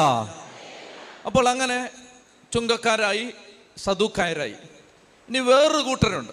അവരുടെ പേരാണ് പരിസേയർ അവർ പറഞ്ഞു നമ്മളെ എന്തുകൊണ്ടാണ് റോമൻ പട്ടാളം അടിമകളാക്കി വെച്ചിരിക്കുന്നതെന്നറിയാമോ? ജനം പറഞ്ഞു അറിയില്ല. നിങ്ങൾ നിയമം ശരിക്ക് പാലിക്കാത്തത് കൊണ്ടാണ്. നിയമം ശരിക്ക് പാലിച്ചിരുന്നെങ്കിൽ ഈ അടിമത്വം ഉണ്ടാവത്തില്ലായിരുന്നു. അപ്പൊ ജനം ചോദിച്ചു ഞങ്ങൾ എന്ത് ചെയ്യണം? നമുക്ക് നിയമം അക്ഷരാർത്ഥത്തിൽ വള്ളി പുള്ളി വിടാതെ പാലിക്കണം. നിയമം അവർ പാലിക്കാൻ വേണ്ടി സാപത്ത് നിയമം. ശ്രദ്ധിക്കാമോ? സാപത്ത് നിയമം. നിങ്ങൾ സാപത്ത് ആചരിക്കണം എന്ന നിയമം ഉണ്ടല്ലോ ആ നിയമം പരിശയിൽ പറയാണ് അത് പാലിക്കേണ്ട എങ്ങനെയെന്നറിയാം ഞാൻ അവർ പാലിച്ചിരുന്ന ചില രീതികൾ പറയാം. അത് കേൾക്കുമ്പോൾ തമാശ വരും.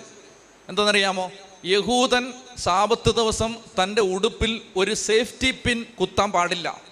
കാരണം എന്താണ്? കുത്തിയാൽ അത് തയ്യലായിട്ട് മാറും അത് ജോലിയായിട്ട് മാറും അങ്ങനെ ജോലി ചെയ്യാൻ പാടില്ല. പിടികിട്ടുന്നുണ്ടോ? അപ്പൊ സേഫ്റ്റി പിൻ കുത്താൻ പാടില്ല. യഹൂദൻ ഒരു വടി എടുത്തിട്ട് വയ്യാത്ത ഒരു യഹൂദ അപ്പച്ചൻ വടി എടുത്ത് ഇങ്ങനെ കുത്തി നടക്കാന്ന് വെച്ചോ. കുത്തി നടക്കുമ്പോൾ അയാൾ കുത്തി നടക്കുന്ന സമയത്ത് വടി ഇങ്ങനെ ഒരയാൻ പാടില്ല. ഒരഞ്ഞാൽ അത് നിലം ഉഴുന്ന ജോലിയായിട്ട് മാറും അത് ചെയ്യാൻ പാടില്ല. പിടികിട്ടുന്നുണ്ടോ? പിടികിട്ടുന്നുണ്ടോ?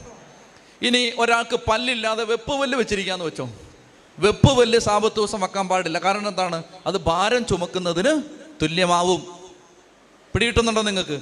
ഇങ്ങനെയാണ് പരിസയർ ഇങ്ങനെയാണ് നിയമം പാലിച്ചിരുന്നവർ.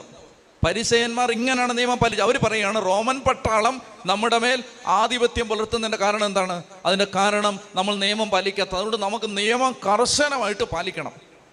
ഇന്നും ഇസ്രായേലിൽ ചെന്നാൽ നിങ്ങൾ പോയിട്ടുണ്ടെങ്കിൽ. ഇന്ന് ഇസ്രായേലിൽ ചെന്നാൽ സാബത്ത് ദിവസം ഉപയോഗിക്കാൻ വേണ്ടി യഹൂദന്മാർക്ക് സാബത്ത് എലവേറ്റർ ഉണ്ട് സാബത്ത് ലിഫ്റ്റ് എന്താണെന്നറിയാമോ ലിഫ്റ്റ് കയറിയാൽ അവർ സ്വിച്ച് ഞെക്കത്തില്ല ജോലിയാവും. ജോലി ചെയ്യുന്നാവും അതുകൊണ്ട് ഓരോ ഫ്ലോറിലും ഓട്ടോമാറ്റിക്കായിട്ട് നിൽക്കുന്ന സാബത്ത് എലവേറ്റർ ഉണ്ട് ഇസ്രായേലിൽ. കേൾക്കുന്നുണ്ടോ നിങ്ങൾ? ഇങ്ങനെയാണ് അവർ നിയമം പാലിക്കുന്നത്.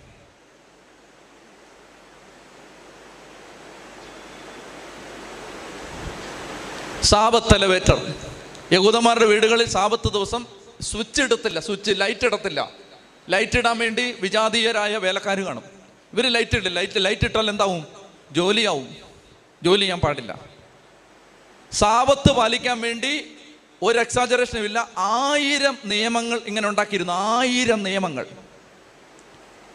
അപ്പൊ മൂന്നാമത്തെ കൂട്ടരാണ് ആര്? പരിസയർ. അവർ പറയാണ് നമ്മളെ ഈ ജനത അടിമകളാക്കി വെച്ചിരിക്കുന്നതിന്റെ കാരണം എന്തെന്നറിയാം നമ്മൾ നിയമം പാലിക്കാത്തതാണ്. അതുകൊണ്ട് നിയമം അക്ഷരാർത്ഥത്തിൽ പാലിക്കണം. ഇനി വേറൊരു കൂട്ടരുണ്ട്. അവരുടെ പേരാണ് തീവ്രവാദികൾ.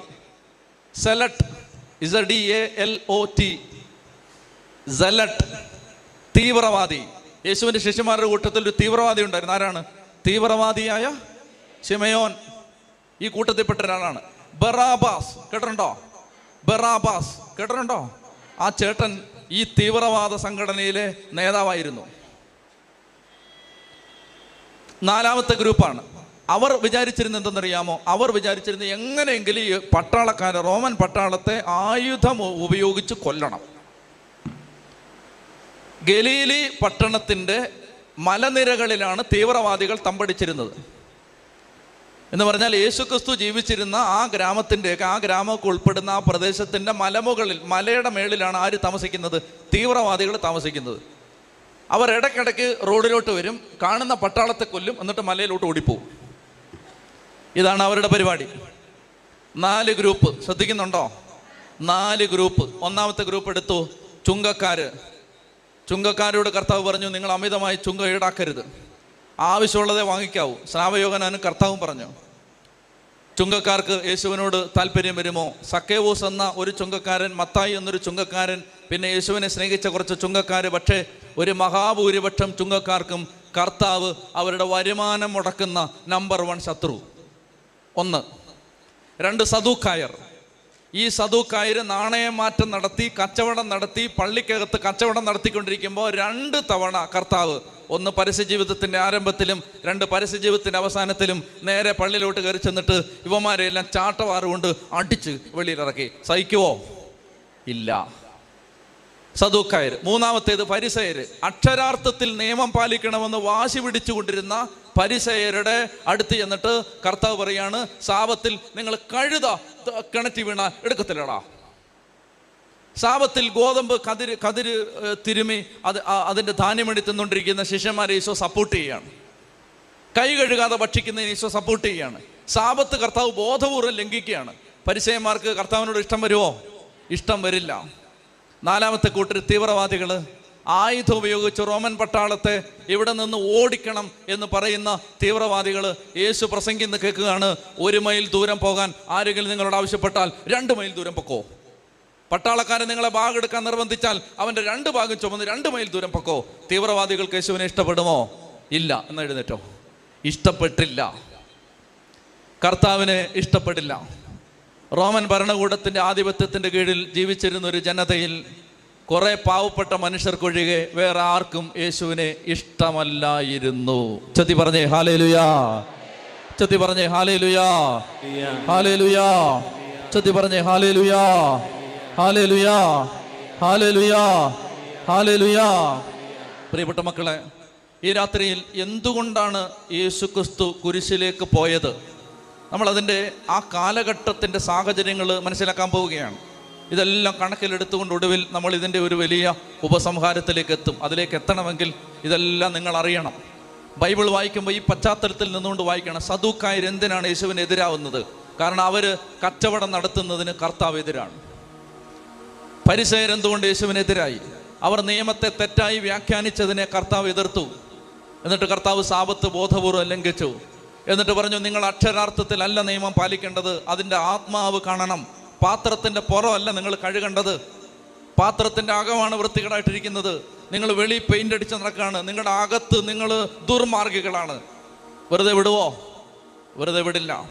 ചുങ്കക്കാര് തീവ്രവാദികൾ പരിസയർ സദുക്കായർ തുടങ്ങിയ പ്രമാണികൾ മുഴുവൻ യേശുവിന് എതിരായി മാറി. ചെത്തി പറഞ്ഞേ ഹാലേ ലുയാ ഹാലേ ലുയാ കണ്ണടച്ച് കരങ്ങൾ സ്വർഗത്തിലേക്ക് ഉയർത്ത്.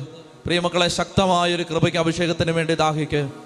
ഈ രാത്രി യേശുവിന്റെ കുരിശുമരണത്തിന്റെ വില അറിയണം യേശു കുരിശിൽ മരിച്ചതിന്റെ യോഗ്യതകൾ ജീവിതത്തിലേക്ക് തിരിച്ച് അറിഞ്ഞ് ഏറ്റുവാങ്ങാൻ പറ്റണം. അതിരം തുറന്ന് സ്തുതിക്കട്ടെ. ഹാലലുയ ഹാലലുയ ഹാലലുയ. ശക്തിയോടെ ശക്തിയോടെ ശക്തിയോടെ. ഉച്ചത്തിൽ വിളിക്കുന്നു ഈശോയെ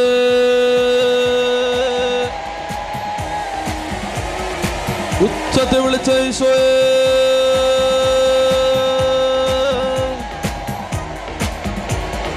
Hallelujah,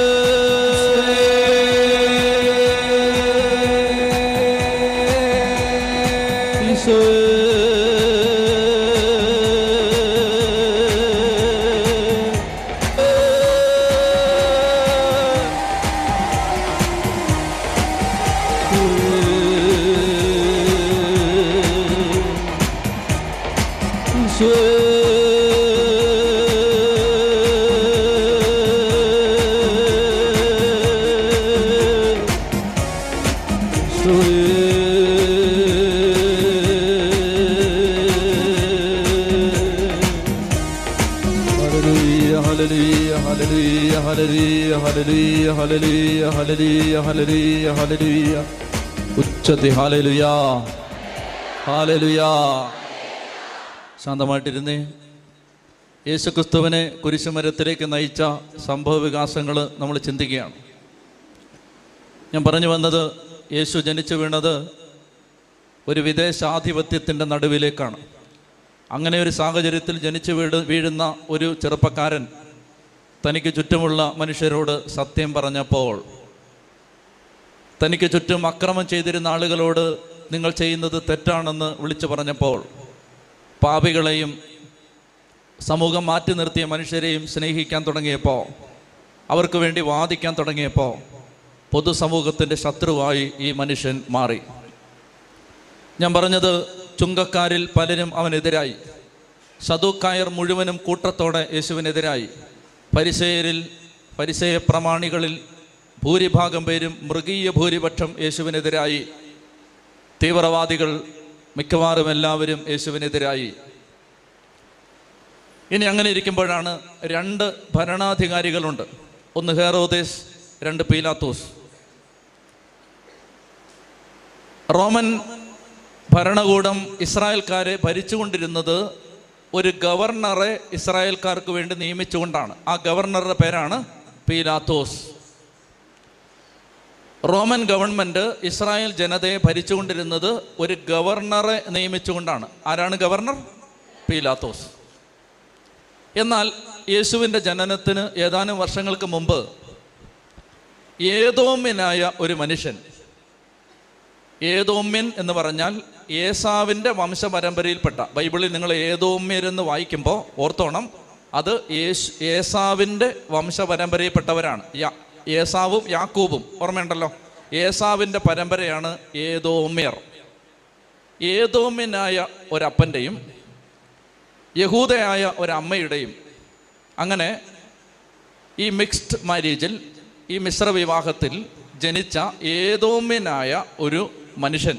അയാളുടെ പേരാണ് ഹെറോദേസ്. ഹെറോദേസ് എന്ന പേരുള്ള ഏതോമ്യനായ ഒരു മനുഷ്യൻ റോമൻ ഗവൺമെന്റിന് കുറെ അധികം പണം കൊണ്ട് കൊടുത്തിട്ട് പറഞ്ഞു നിങ്ങൾ എന്നെ ഇസ്രായേലിന്റെ രാജാവായി അഭിഷേകം ചെയ്യണം അതിനുള്ള പണമാണിത്. അങ്ങനെ ഇസ്രായേലിന്റെ രാജാവായി പണം കൊടുത്ത് രാജത്വം വിലക്ക് വാങ്ങിയ രാജാവിന്റെ പേരാണ് എന്ത് ഹെറോദ്. ചരിത്രത്തിൽ ഇദ്ദേഹം അറിയപ്പെടുന്നത് ഹെറോദ് ദ ഗ്രേറ്റ് എന്നാണ് മഹാനായ ഹെറോദേസ് എന്നാണ്. മഹാൻ എന്ന് വിളിക്കുന്നതിന്റെ കാരണം വളരെ അംബീഷ്യസ് ആയ ആളായിരുന്നു. എനിക്ക് എങ്ങനെയെങ്കിലും വലിയവനാവണം. ആരെ കൊന്നിട്ടും വലിയവനാവണം. സ്വന്തം ഭാര്യയെ സ്വന്തം അമ്മയെ സ്വന്തം സഹോദരന്മാരെയൊക്കെ കൊന്ന മനുഷ്യനാണ് ഹെറോദേസ്.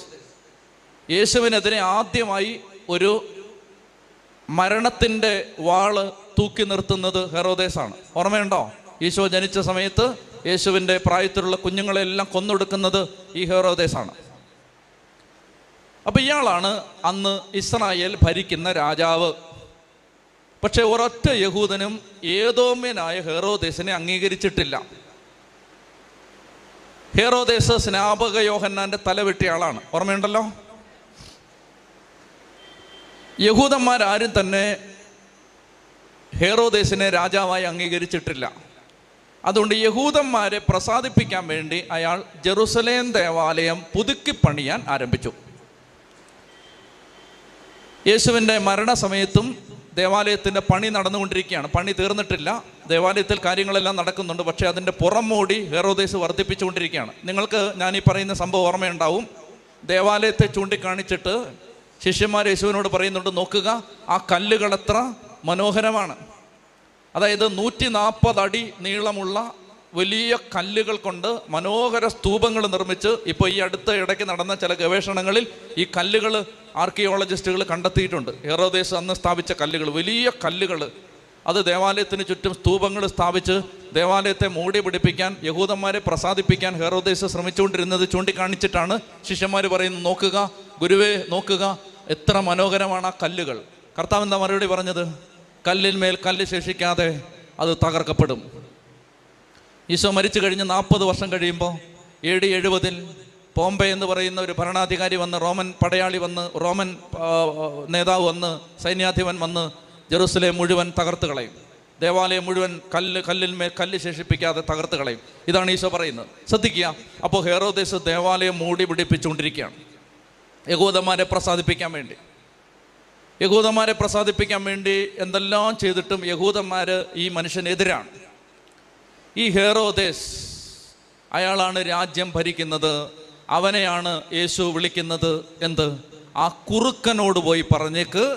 ഞാൻ ഇന്നും രോഗികളെ സുഖപ്പെടുത്തും.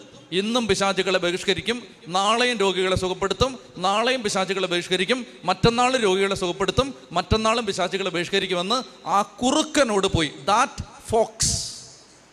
ആരെ വിളിച്ചാണ്? ഈ രാജാവിനെ. കൊല്ലാതിരിക്കുമോ ചെത്തി പറഞ്ഞേ ഹാലേ ലുയാ ഹാലേ അപ്പോൾ അപ്പൊ നിങ്ങൾ ശ്രദ്ധിച്ചോ ചുങ്കക്കാര് സദുക്കാര് പരിസയര് തീവ്രവാദികൾ ഹെറോദേസ്. പീലാത്തോസിന്റെ കാര്യം ഞാൻ പറഞ്ഞു ആയിരക്കണക്കിന് യഹൂദന്മാരെ കുരിശി തറച്ച് കൊന്നിട്ടുള്ള ക്രൂരനായ മനുഷ്യനാണ് പീലാത്തോസ്. മറ്റൊരിടത്ത് നമ്മൾ വായിക്കുന്നുണ്ട് യോഗന്നാന്റെ സുവിശേഷത്തിൽ മറ്റൊരിടത്ത് ഇപ്പോൾ ബൈബിൾ എടുക്കാൻ നേരമില്ല കേട്ടിരുന്നാൽ മതി ഒത്തിരി കാര്യം പറയാനുണ്ട്. അപ്പോൾ യോഹന്നാന്റെ സുവിശേഷത്തിൽ നമ്മൾ വായിക്കുന്നുണ്ട് ഗലീലിയക്കാരായ ചിലരുടെ ബലികളിൽ അവരുടെ അവരുടെ രക്തം കൂടി ആര് കലർത്തി? പീലാത്തോസ് കലർത്തിയ വിവരം അവർ യേശുവിനെ വന്ന് അറിയിച്ചു. കണ്ടോ? ബലിയർപ്പിക്കാൻ വന്നവന്റെ ചോര ബലിപീഠത്തിൽ തേച്ചു വെച്ചു. ആര്? പീലാത്തോസ്.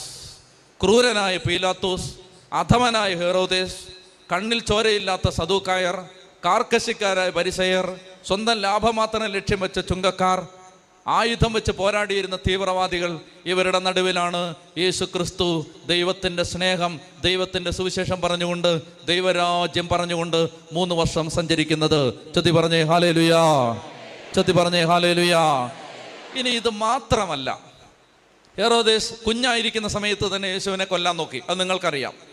യേശുവിനെ ജെറുസലേമിൽ കുരിശിൽ തറച്ച് കൊല്ലുന്നതിന് മുമ്പ് അഞ്ച് തവണ യഹൂദന്മാർ കൊല്ലാൻ നോക്കിയിട്ടുണ്ട് നേരത്തെ. ഞാൻ ചില സൂചനകൾ പറയാം. ഒന്ന് നസറത്തിൽ യേശു ചെന്ന് നസറത്തിലെ സെനഗോഗിൽ ചെന്ന് യേശു പ്രസംഗിക്കാൻ എഴുന്നേറ്റ് നിന്നു. ഓർമ്മയുണ്ടല്ലോ? അവൻ നസറത്തിലെ സെനഗോഗിൽ ചെന്ന് എഴുന്നേറ്റ് നിന്നപ്പോൾ അവന് ഏശയ്യയുടെ പുസ്തകം കൊടുത്തു. അവൻ അത് തുറന്ന് വായിച്ചു. എന്താ വായിച്ചത്? കർത്താവിന്റെ ആത്മാവ് എന്റെ മേലുണ്ട്. ദരിദ്രരെ സുവിശേഷം അറിയിക്കാൻ അവിടെ തന്നെ അഭിഷേകം ചെയ്തിരിക്കുന്നു. അന്ധർക്ക് കാഴ്ച അടിച്ചമർത്തപ്പെട്ടവർക്ക് സ്വാതന്ത്ര്യം കർത്താവിന് സ്വീകാര്യമായ വത്സരം ഇത് പ്രഖ്യാപിക്കാൻ അവിടെ തന്നെ അയച്ചിരിക്കുന്നു. ഞാനാണ് മിശിക ഞാനാണ് അഭിഷിക്തൻ ഞാനാണ് ക്രിസ്തു എന്ന് വ്യക്തമായിട്ട് ഈശോ പറയുമ്പോൾ നസറത്തിലെ അവന്റെ സ്വന്തക്കാരും ബന്ധുക്കളും കൂട്ടുകാരും അന്യജാതികളല്ല. നസറത്തിലെ യേശുവിന്റെ സ്വന്തക്കാരും ബന്ധുക്കളും കൂട്ടുകാരും യേശുവിനെ മലമുകളിലേക്ക് കൊണ്ടുപോയി അവിടെ നിന്ന് താഴേക്ക് തള്ളിയിട്ട് കൊല്ലാൻ നോക്കി. അതെന്തിനാണ്? അങ്ങനെ എന്തിനാണ് യേശുവിനെ കൊല്ലാൻ നോക്കിയത്? അതിനൊരു സാഹചര്യമുണ്ട്. അതായത് ഇതുപോലൊരു ചെറുപ്പക്കാരൻ നസറത്തിൽ നിന്നുള്ളൊരു ചെറുപ്പക്കാരൻ എഴുന്നേറ്റ് നിന്നിട്ട് ഞാൻ രാജാവാണ് ഞാൻ മിശികായാണ് ഞാൻ ദൈവത്തിന്റെ പുത്രനാണ്. അതുകൊണ്ട് നിങ്ങൾ എന്റെ വാക്ക് കേൾക്കണമെന്ന് പറഞ്ഞാൽ റോമൻ പട്ടാളം ഇതിങ്ങനെ ശ്രദ്ധിച്ചുകൊണ്ടിരിക്കുകയാണ് ആരെങ്കിലും കലാപകാരികൾ എവിടെയെങ്കിലും എഴുന്നേൽക്കുന്നുണ്ടോ? ആരെങ്കിലും നേതാവായിട്ട് പൊങ്ങി വരുന്നുണ്ടോ? റോമൻ പട്ടാളം ക്യാമറ കണ്ണുകളുമായി നോക്കിക്കൊണ്ടിരിക്കുകയാണ്. നസറത്തിലെ യേശുവിന്റെ ബന്ധുക്കൾക്കും സ്വന്തക്കാർക്കും കൂട്ടുകാർക്കും ആ നാട്ടിലുള്ള ആളുകൾക്ക് അറിയാം. ഇതുപോലെ ചെറുപ്പക്കാരൻ എഴുന്നേറ്റ് നിന്നിട്ട് ആ ചെറുപ്പക്കാരൻ പറയുകയാണ് ഞാനാണ് മിശിക അടിച്ചമർത്തപ്പെട്ടവർക്ക് സ്വാതന്ത്ര്യം. അപ്പൊ അവരെന്താ ചിന്തിക്കുന്നത്? റോമാക്കാർ അടിച്ചമർത്തിപ്പെട്ട് അടിച്ചമർത്തിയവരെ സ്വാതന്ത്ര്യം കൊടുക്കാൻ വേണ്ടി ഇതാ ഒരു ചെറുപ്പക്കാരൻ എഴുന്നേറ്റിരിക്കുകയാണ്. അവരെന്ത് ചെയ്യുന്നറിയാമോ നസറത്തെന്ന ഗ്രാമം ആ പട്ടണം തന്നെ അവർ തുടച്ചു മാറ്റി അത് അത് ഭൂപടത്തിൽ നിന്ന് തന്നെ ഇല്ലാതാക്കി കളയും. ആര്? റോമാക്കാര്. അതുകൊണ്ട് പേടിച്ചിട്ടാണ് ഇവനിങ്ങനെ പറഞ്ഞതിന്റെ പേരിൽ നസറത്തിലെ അവന്റെ ബന്ധുക്കൾ യേശുവിനെ കൊണ്ടുവന്ന് തള്ളിയിട്ട് കൊല്ലാൻ നോക്കുന്നത്. ചെത്തി പറഞ്ഞേ ഹാലേ ലുയാ ചെത്തി പറഞ്ഞേ ഹാലേ ലുയാ യോഹന്നാന്റെ സുവിശേഷം എട്ടാം അധ്യായത്തിൽ നോക്കണ്ട കേട്ടാ മതി. യോഹന്നാൻ എട്ടിൽ കർത്താവായ യേശുക്രിസ്തു പറയുകയാണ് അബ്രഹാമിന് മുമ്പ് ഞാനുണ്ട്. ദൈവം എന്റെ പിതാവാണ്. ഇങ്ങനെ പറയുമ്പോൾ യഹൂദന്മാർ യേശുവിനെ കൊല്ലാൻ കൊല്ലാൻ തുടങ്ങി. അത് നമ്മൾ കാണുന്നുണ്ട്. ഇങ്ങനെ പല സന്ദർഭങ്ങളിൽ യേശുവിനെ കൊല്ലാൻ അവർ ആലോചിച്ചിരുന്നു കൊല്ലണമെന്ന് തീരുമാനിച്ചിരുന്നു കൊല്ലാൻ ശ്രമിച്ചിരുന്നു. പക്ഷെ അവിടെ നിന്നല്ല യേശു തന്ത്രപൂർവം രക്ഷപ്പെട്ടുപോയി പ്രിയപ്പെട്ടവരെ ഇനി നമ്മൾ അതിന്റെ പ്രധാന ഭാഗത്തേക്ക് വരികയാണ്. അങ്ങനെ ഇരിക്കുമ്പോഴാണ് യഹൂദന്മാരുടെ ആദ്യത്തെ തിരുനാൾ. ഇന്നലെ ഞാൻ പറഞ്ഞിരുന്നു അതാണ് പെസഹ തിരുനാൾ. യഹൂദന്മാരുടെ കലണ്ടർ നമ്മൾ നമ്മൾ ഉപയോഗിക്കുന്ന കലണ്ടറിലെ ആദ്യത്തെ മാസം ഏതാണ്? ജനുവരി മാസമാണ്. യഹൂദന്റെ കലണ്ടറിലെ ആദ്യത്തെ മാസത്തിന്റെ പേരാണ് നീസാൻ മാസം. ഏത് മാസം? നീസാൻ മാസം. എന്ത് മാസം? നീസാൻ മാസം നീസാൻ മാസം. നീസാൻ മാസം പതിനാലാം തീയതിയാണ് പെസകാ തിരുനാൾ നീസാൻ മാസം പതിനാലാം തീയതി പെസകാ തിരുനാൾ വരികയാണ്. ഇത് ഒരാഴ്ച നീണ്ടു നിൽക്കുന്ന ആഘോഷമാണ്. അങ്ങനെ ഒരാഴ്ച നീണ്ടു നിൽക്കുന്ന ഈ പെസക തിരുനാൾ വരുന്ന സമയത്ത് കർത്താവായ യേശു ക്രിസ്തു ജെറുസലേമിലേക്ക് പോവുകയാണ്. ജെറുസലേമിലേക്ക് ഈശോ പോയാൽ അവിടെ യേശുവിനെ കൊല്ലുമെന്ന് എല്ലാ ശിഷ്യന്മാർക്കും ഉറപ്പായിരുന്നു. കാരണം ഇതിനോടകം തന്നെ പരിസയരും സദുക്കായരും ചുങ്കക്കാരും തീവ്രവാദികളും ഹെറോദേസും പീലാത്തോസും യേശുവിനെതിരായി കഴിഞ്ഞിരുന്നു. യേശു ക്രിസ്തു ജെറുസലേമിലേക്ക് പോയാൽ യേശുവിനെ കൊല്ലുമെന്ന് ശിഷ്യന്മാർക്ക് ഉറപ്പായിരുന്നു. അതുകൊണ്ടാണ് തോമസ് ലിക പറയുന്നത് വരിക നമുക്കും അവനോടൊപ്പം പോയി മരിക്കാം. കൊല്ലുമെന്നവർക്ക് ഉറപ്പായിരുന്നു. കൊല്ലുമെന്ന് ഉറപ്പായിരിക്കുമ്പോൾ പെസകാ തിരുനാളിന് യഹൂദനൊരു നിയമമുണ്ട്. എല്ലാ യഹൂദന്മാരും നിർബന്ധമായും എല്ലാ യഹൂദ പുരുഷന്മാരും പെസക തിരുനാളിന് ജെറുസലേമിൽ എത്തിയിരിക്കണം. ഈശോ തന്റെ മരണത്തിന്റെ സമയം തിരഞ്ഞെടുക്കുന്നത് ഈ സമയത്താണ്. പെസക തിരുനാളിന് എല്ലാ യഹൂദന്മാരും ജെറുസലേമിൽ എത്തിയിരിക്കണം. മുൻപൊരിടത്ത് ഈശോ പറഞ്ഞിട്ടുണ്ട് പ്രവാചകൻ ജെറുസലേമിൽ വെച്ചാണ് കൊല്ലപ്പെടുന്നത്. പ്രവാചകന്മാർ കൊല്ലപ്പെട്ടതെല്ലാം ജെറുസലേമിൽ വെച്ചാണ്. ഈശോ അങ്ങനെ പറഞ്ഞിട്ടുണ്ട്. അപ്പൊ ഈശോ തീരുമാനിച്ചു പെസക തിരുനാളിന് പോവാം. പെസക തിരുനാളിന് എല്ലാ യഹൂദ പുരുഷന്മാരും നിർബന്ധമായും ജെറുസലേമിൽ എത്തണമെന്ന് നിയമം ഉണ്ടായിരുന്നു അങ്ങനെ ഇരുപത് ലക്ഷം യഹൂദന്മാർ കേൾക്കുന്നുണ്ടോ? ഇരുപത് ലക്ഷം യഹൂദന്മാർ ജെറുസലേമിൽ സമ്മേളിച്ചിരുന്ന ഒരു ദിവസം. ഇരുപത് ലക്ഷം യഹൂദന്മാർ ജെറുസലേമിൽ തമ്പടിച്ചിരുന്ന ഒരു ദിവസം.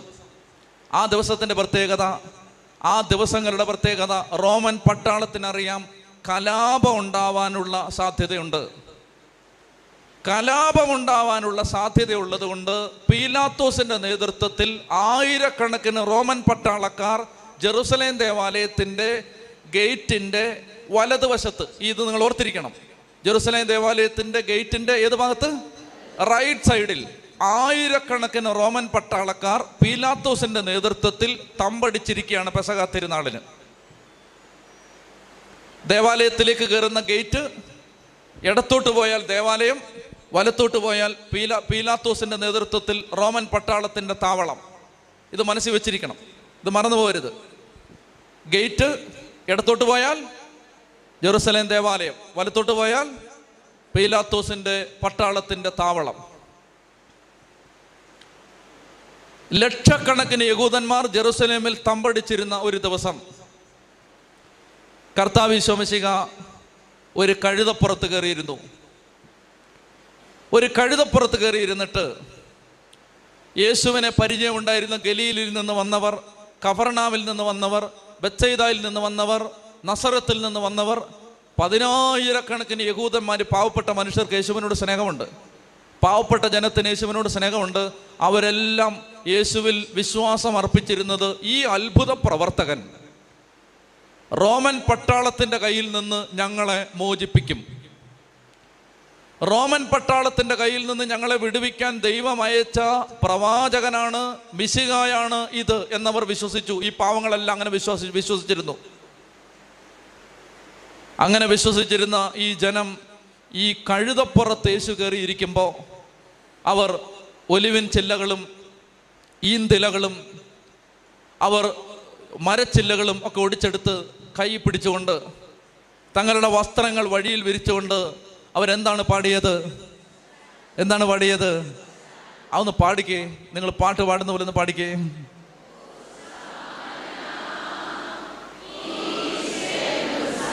മതി. അത് അങ്ങനല്ല ഒരു പാടിയത്. നമുക്കിപ്പോൾ ഇങ്ങനെ പാടാം. കാരണം നമുക്കിത് ആരാധനയാണ്. അവരെ സംബന്ധിച്ച് അത് വിപ്ലവഗാനമായിരുന്നു. മനസ്സിലായോ? അവർ ഓസാന പാടിയത് ഓസാനോ മനസ്സിലാവുന്നുണ്ടോ? സിന്ദാബാദ് എന്ന് പറഞ്ഞാൽ എങ്ങനെ ഇരിക്കും? അങ്ങനെയാണ് അവർ ഓസാന വിളിച്ചത്. ഹോസാനോ അതിന്റെ അർത്ഥം കർത്താവെ ഞങ്ങളെ രക്ഷിക്കണമേ. എന്താണ് അവരുടെ തലയിലിരിക്കുന്ന ഓശാന പറയുമ്പോൾ ഈ കഴുതപ്പുറത്തിരിക്കുന്ന ഞങ്ങളുടെ വിപ്ലവ നേതാവ് ജെറുസലേമിൽ സമ്മേളിച്ചിരിക്കുന്ന ആയിരക്കണക്കിന് റോമൻ പട്ടാളത്തെ ഞങ്ങൾ ഒരുമിച്ച് ചെന്ന് കീഴ്പ്പെടുത്തും. ഈ രാജ്യം ഞങ്ങൾ വീണ്ടെടുക്കും. നിങ്ങൾക്ക് മനസ്സിലാവുന്നുണ്ടോ? ഓശാന വിളിച്ചത് യേശു ദൈവമാണെന്ന് തിരിച്ചറിഞ്ഞിട്ടൊന്നുമല്ല. ഓശാന വിളിച്ചത് അവർ നേരെ രണ്ട് ദിവസം കഴിയുമ്പോൾ തിരിയുന്ന നിങ്ങൾ കണ്ടോ? എന്തുകൊണ്ടാണ് തിരിഞ്ഞത്? അവരുടെ പ്രതീക്ഷ പോലെ കാര്യങ്ങൾ നടന്നില്ല. അതുകൊണ്ടാണ് തിരിഞ്ഞത്. മനസ്സിലാവുന്നുണ്ടോ?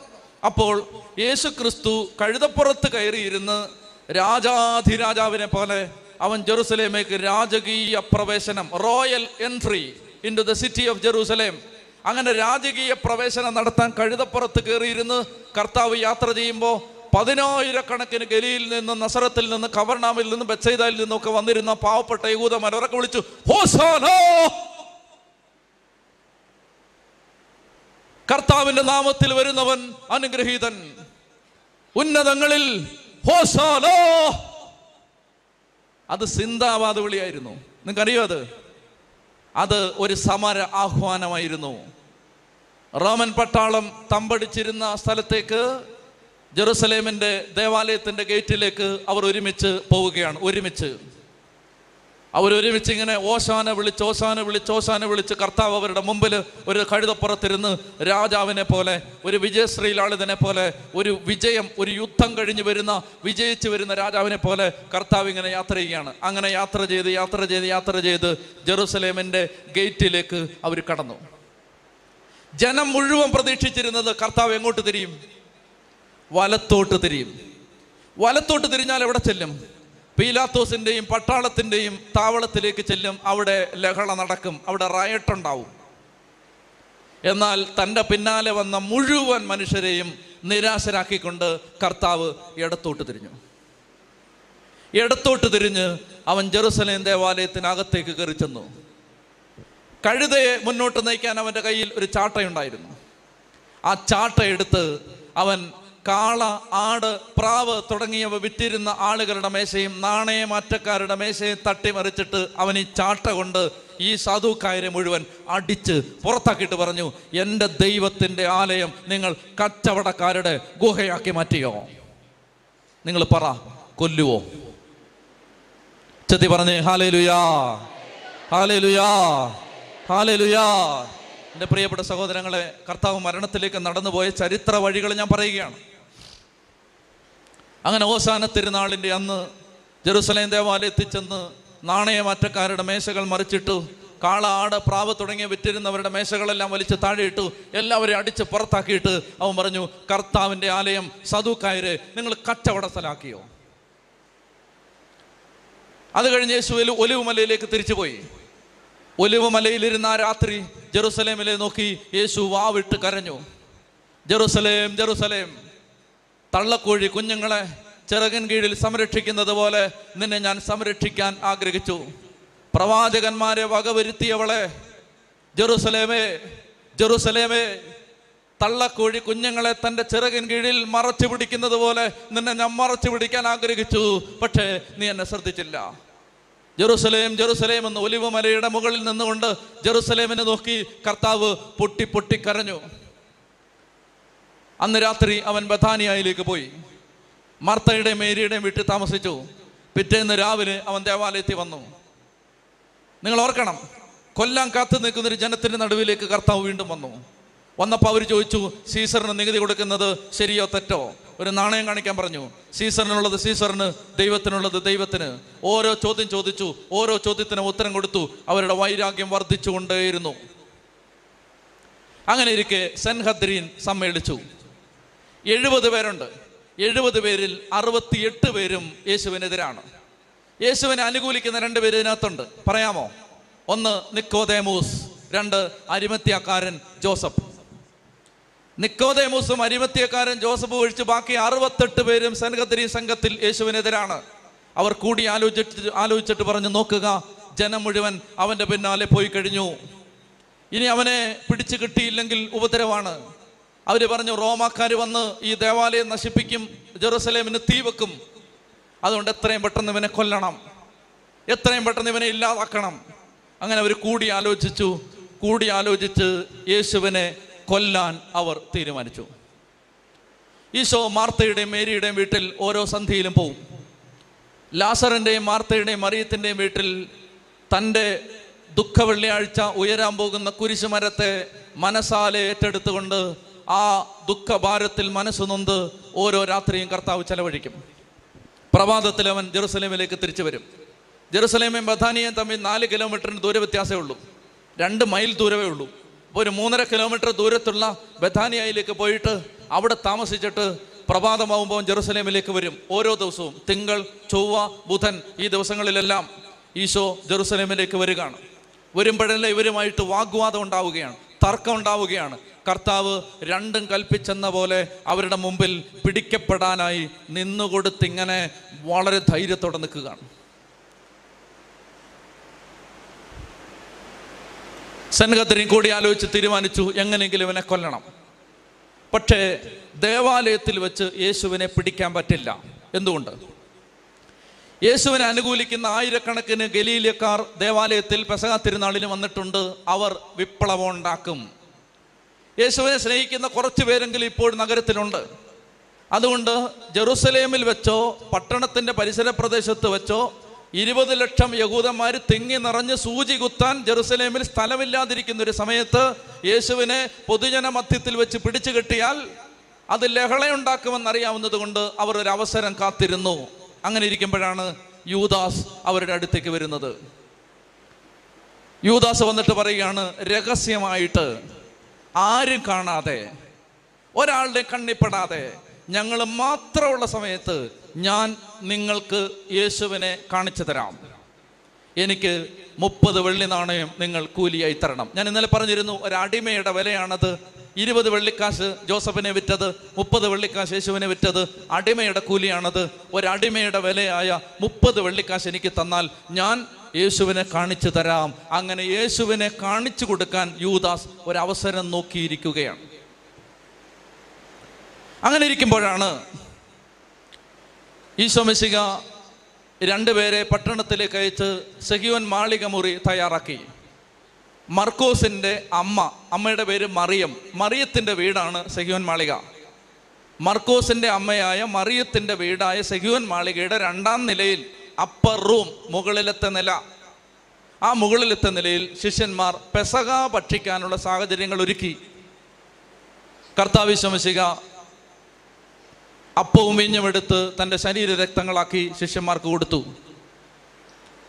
പിറ്റേ ദിവസം ഈശോ വധിക്കപ്പെടുമെന്ന് കർത്താവിന് അറിയാം.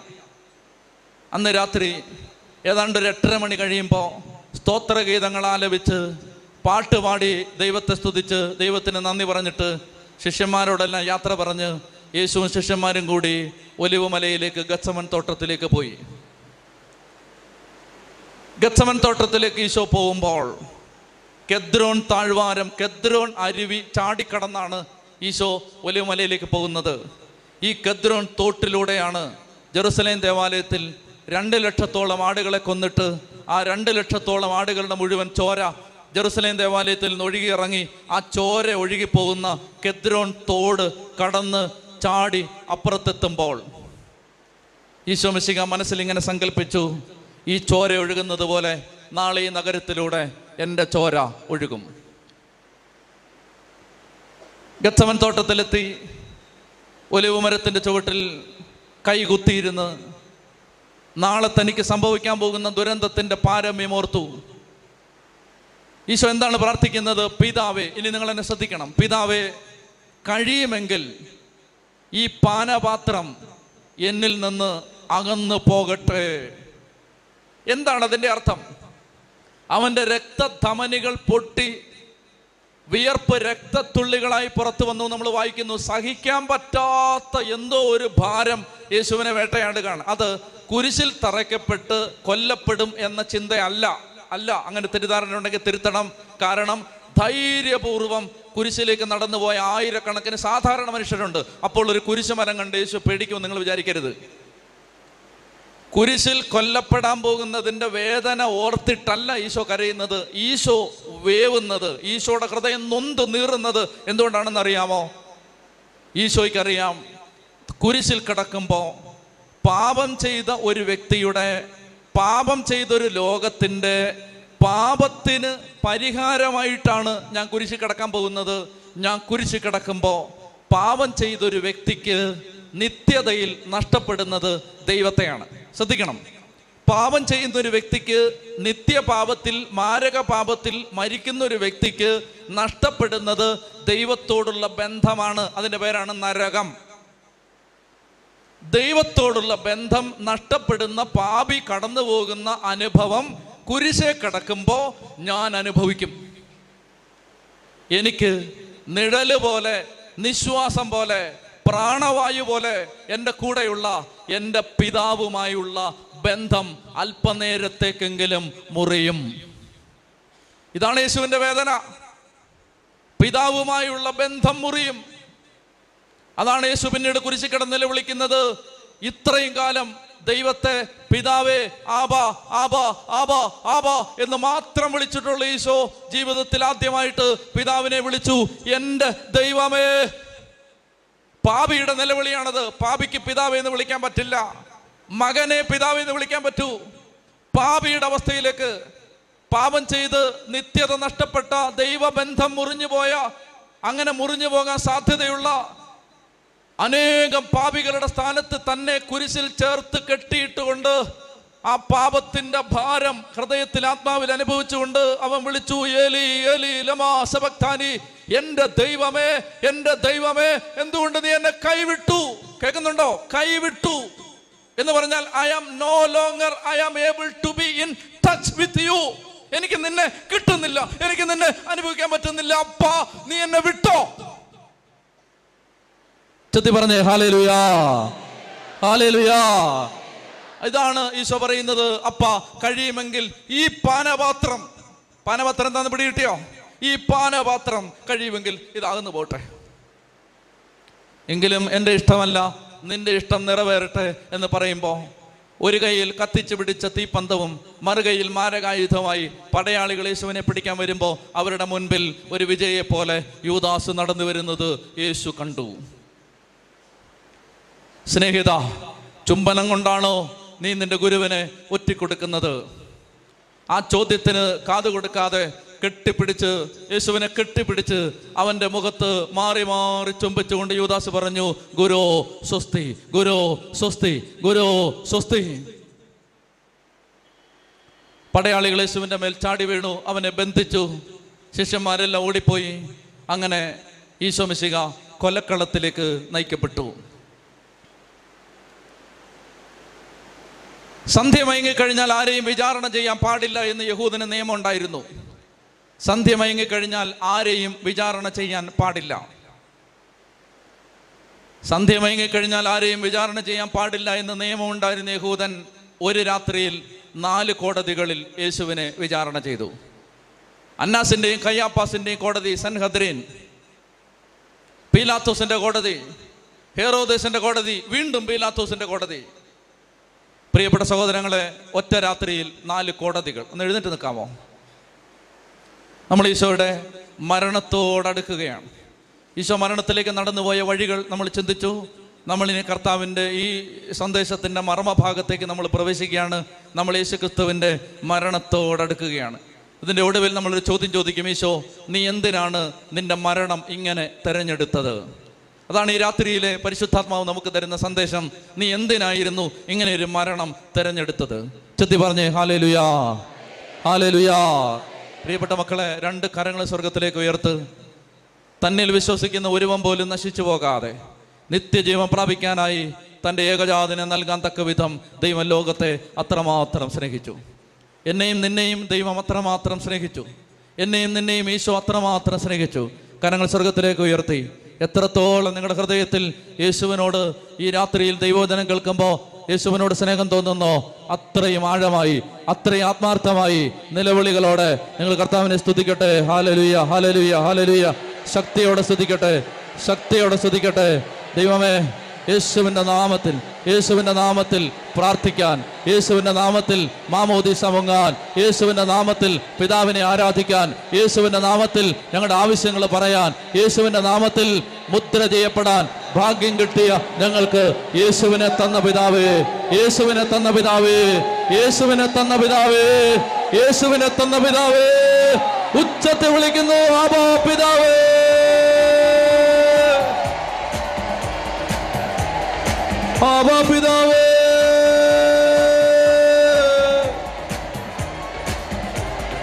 ആബാ പിതാവേ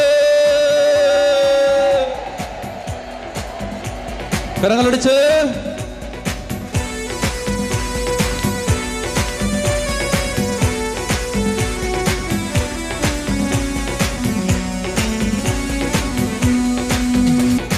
Hallelujah.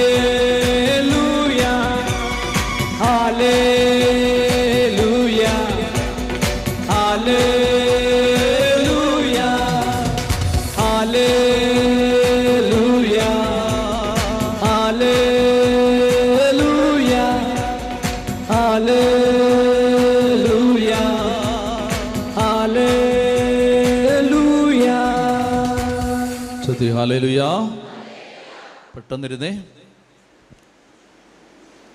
നമ്മൾ ഈശോയുടെ മരണത്തിലേക്ക് അടുക്കുകയാണ്. യേശയ്യ പ്രവചനം അൻപതാം അധ്യായം. നമ്മൾ പഴയ നിയമത്തിൽ യേശുവിന്റെ പീഡാനുഭവത്തെ മരണത്തെ യേശുവിന്റെ ഉത്ഥാനത്തെ എല്ലാം സൂചിപ്പിക്കുന്ന പ്രവചനങ്ങൾ പഴയ നിയമത്തിലുണ്ട്. ചില ഭാഗങ്ങൾ ഇന്നലെ രാത്രിയിൽ നമ്മൾ കാണാൻ ശ്രമിച്ചു. ഒന്ന് രണ്ട് കാര്യങ്ങൾ ഞാൻ വേഗത്തിൽ വായിക്കുകയാണ്. യേശയ്യ പ്രവചനം അൻപതാം അധ്യായം. അഞ്ച് മുതലുള്ള വാക്യങ്ങൾ. ദൈവമായ കർത്താവ് എന്റെ കാതുകൾ തുറന്നു. ഞാൻ എതിർക്കുകയോ പിന്മാറുകയോ ചെയ്തില്ല. അടിച്ചവർക്ക് പുറവും താടിമീശ പറിച്ചവർക്ക് കവിളുകളും ഞാൻ കാണിച്ചു കൊടുത്തു. നിന്നയിൽ നിന്നും തുപ്പലിൽ നിന്നും ഞാൻ മുഖം തിരിച്ചില്ല. ദൈവമായ കർത്താവ് എന്നെ സഹായിക്കുന്നതിനാൽ ഞാൻ പതറുകയില്ല. ഞാൻ എന്റെ മുഖം ശിലാതുല്യമാക്കി. പ്രവചനങ്ങൾ കിടക്കുകയാണ്. യേശുവിന്റെ മരണത്തെ സംബന്ധിക്കുന്ന പ്രവചനങ്ങൾ. പറയുകയാണ് ദൈവമായ കർത്താവിന്റെ കാതുകൾ തുറന്നു. ഞാൻ എതിർക്കുകയോ പിന്മാറുകയോ ചെയ്തില്ല. അടിച്ചവർക്ക് പുറവും താടിമീശ പറിച്ചവർക്ക് കവിളുകളും ഞാൻ കാണിച്ചു കൊടുത്തു. ഏശയ്യ അൻപത്തി മൂന്നിൽ നമ്മൾ വായിക്കുകയാണ്. ഏശയ്യ അൻപത്തി മൂന്ന് മൂന്ന് മുതൽ. ഏശയ്യ അമ്പത്തി മൂന്നിൽ നമ്മൾ വായിക്കുന്നത് രണ്ട് മുതൽ വായിച്ചു. തൈച്ചെടി പോലെ വരണ്ട ഭൂമിയിൽ നിൽക്കുന്ന മുള പോലെ അവൻ അവിടുത്തെ മുമ്പിൽ വളർന്നു. ശ്രദ്ധാർഹമായ രൂപഭംഗിയോ ഗാംഭീര്യമോ ആകർഷകമായ സൗന്ദര്യമോ അവനുണ്ടായിരുന്നു യേശുവിന്റെ പീഡാനുഭവത്തെക്കുറിച്ചാണ് ഈ പറയുന്നത്. പീഡിപ്പിക്കപ്പെട്ട സമയത്ത് അവൻ വിരൂപനായി മാറി. അവൻ മനുഷ്യരാൽ നിന്ദിക്കപ്പെടുകയും ഉപേക്ഷിക്കപ്പെടുകയും ചെയ്തു. അവൻ വേദനയും ദുഃഖവും നിറഞ്ഞവനായിരുന്നു. അവനെ കണ്ടവർ മുഖം തിരിച്ചു കളഞ്ഞു. അവൻ നിന്ദിക്കപ്പെട്ടു. നാം അവനെ ബഹുമാനിച്ചുമില്ല. നമ്മുടെ വേദനകളാണ് യഥാർത്ഥത്തിൽ അവൻ വഹിച്ചത്. നമ്മുടെ ദുഃഖങ്ങളാണ് അവൻ ചുമന്നത്. എന്നാൽ ദൈവം അവനെ പ്രഹരിക്കുകയും ശിക്ഷിക്കുകയും ദണ്ഡിപ്പിക്കുകയും ചെയ്തെന്ന് നാം കരുതി.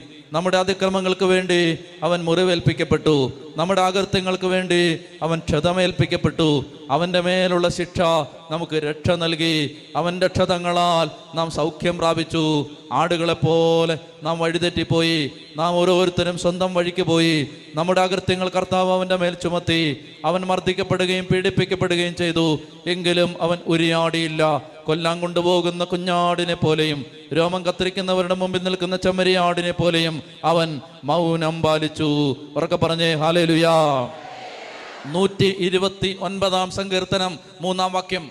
നൂറ്റി ഇരുപത്തി ഒൻപതാം സങ്കീർത്തനം മൂന്നാം വാക്യം. ഉഴവുകാർ എന്റെ മുതുകിൽ ഉഴുതു അവർ നീളത്തിൽ ഉഴവ് ചാൽ കീറി. ഉഴവുകാർ എന്റെ മുതുകിൽ ഉഴുതു അവർ നീളത്തിൽ ഉഴവ് ചാൽ കീറി. വീണ്ടും നമ്മൾ വായിക്കുന്നു ഇരുപത്തി രണ്ടാം സങ്കീർത്തനത്തിൽ ദൈവത്തിന്റെ ആത്മാവ് ഇപ്രകാരം പറയുകയാണ് ഇരുപത്തി രണ്ടാം സങ്കീർത്തനത്തിൽ പതിനാലാമത്തെ വാക്യം ഒഴിച്ചു കളഞ്ഞ വെള്ളം പോലെയാണ് ഞാൻ എന്റെ സന്ധി ബന്ധങ്ങൾ ഉലഞ്ഞിരിക്കുന്നു. ഇരുപത്തിരണ്ടാം സങ്കീർത്തനം പതിനാലാം വാക്യം. ഒഴിച്ചു കളഞ്ഞ വെള്ളം പോലെയാണ് ഞാൻ. സന്ധി ബന്ധങ്ങൾ ഉലഞ്ഞിരിക്കുന്നു. എന്റെ ഹൃദയം മെഴുകുപോലെയായി എന്റെ ഉള്ളിൽ അത് ഉരുകിക്കൊണ്ടിരുന്നു. എന്റെ അണ്ണാക്ക് ഓടിന്റെ കഷണം പോലെ വരണ്ടിരിക്കുന്നു. എന്റെ നാവ് അണ്ണാക്കിൽ ഒട്ടിയിരിക്കുന്നു. അവിടുന്ന് തന്നെ മരണത്തിന്റെ പൂഴിയിൽ ഉപേക്ഷിച്ചിരിക്കുന്നു. നായ്ക്കൾ എന്റെ ചുറ്റും കൂടിയിരിക്കുന്നു. അധർമ്മികളുടെ സംഘം എന്നെ വളഞ്ഞിരിക്കുന്നു. അവർ എന്റെ കൈകാലുകൾ കുത്തിത്തുളച്ചു. എന്റെ അസ്ഥികൾ എനിക്ക് എണ്ണാവുന്ന വിധത്തിലായി. അവരെന്നെ തുറിച്ചു നോക്കുന്നു. അവരെന്റെ വസ്ത്രങ്ങൾ പങ്കിട്ടെടുക്കുന്നു. എന്റെ അങ്കിക്കായി അവർ നറുക്കിടുന്നു. കേൾക്കുന്നുണ്ടോ നിങ്ങളതൊക്കെ? നൂറ്റാണ്ടുകൾക്ക് മുമ്പേ പ്രവാചകന്മാരിലൂടെ പിതാക്കന്മാരിലൂടെ സങ്കീർത്തനങ്ങളിലൂടെ ദൈവം പ്രവചിച്ച ഒരു മരണയാത്രയ്ക്ക് യേശു തയ്യാറെടുക്കുകയാണ്. യേശു സ്വയം അതിനു വേണ്ടി സന്നദ്ധനാക്കുകയാണ്. ഒലിവുമരത്തിന്റെ ആ ആ ആ തണലിൽ ആ രാത്രിയിൽ ആ ആ മരത്തിന്റെ ചുവട്ടിൽ അവനിങ്ങനെ പൂണ്ടടക്കം കമിഴ്ന്നു കിടന്ന് അവൻ കരഞ്ഞുകൊണ്ട് പറഞ്ഞു അപ്പാ കഴിയുമെങ്കിൽ ഈ പാനപാത്രം ഈ ക്രോധത്തിന്റെ പാനപാത്രം ഈ ദൈവം നഷ്ടപ്പെടുന്ന വേദനയുടെ പാനപാത്രം കഴിയുമെങ്കിൽ ഇതൊന്ന് മാറ്റിത്തരണേ. എങ്കിലും എന്റെ ഇഷ്ടമല്ല നിന്റെ ഇഷ്ടം നിറവേറട്ടെ. എന്റെ പ്രിയമക്കളെ ആ രാത്രിയിൽ പട്ടാളക്കാർ അവനെ ചങ്ങലയിട്ട് പൂട്ടി. അവനെയും വലിച്ചുകൊണ്ട് അവർ ജെറുസലേമിന്റെ തെരുവീഥികളിലൂടെ ആ സന്ധിയിൽ യാത്ര ചെയ്തു. അവനെയും വലിച്ചുകൊണ്ടവർ അന്നാസിന്റെയും കയ്യാപ്പായുടെയും കൊട്ടാരത്തിന്റെ വഴിയിലൂടെ പോയ ആ സങ്കടത്തിന്റെ വഴി ഇപ്പോഴും ജെറുസലേമിലുണ്ട്. ആ രാത്രിയിൽ അവർ അവനെ ഒരു കിടങ്ങിനകത്ത് ഒരു കിണറിനകത്ത് കപ്പി കെട്ടി ഇറക്കി അവൻ കയറ് കെട്ടി അവനെ ആ കിണറിനകത്ത് ഇറക്കി അതിനകത്തിട്ടു. പ്രിയമക്കളെ ആ രാത്രിയിൽ ഒറ്റ രാത്രിയിൽ അവനെ നാല് കോടതി വിചാരണ ചെയ്തു. അന്നാസിന്റെയും കയ്യാപ്പാസിന്റെയും കോടതി മുറിയിലെത്തിയപ്പോൾ അന്നാസിന് കയ്യാപ്പാസിന്റെയും മുമ്പിൽ രണ്ട് പ്രശ്നങ്ങളുണ്ടായിരുന്നു. ഒന്നാമത്തെ പ്രശ്നം സെൻഗദ്രീൻ സംഘത്തിന് യേശുവിന് മരണശിക്ഷ കൊടുക്കണമെങ്കിൽ മരണശിക്ഷ വിധിക്കണമെങ്കിൽ മരണശിക്ഷയ്ക്ക് അർഹമായ കുറ്റം യേശു ചെയ്തു എന്ന് തെളിയിക്കപ്പെടണം.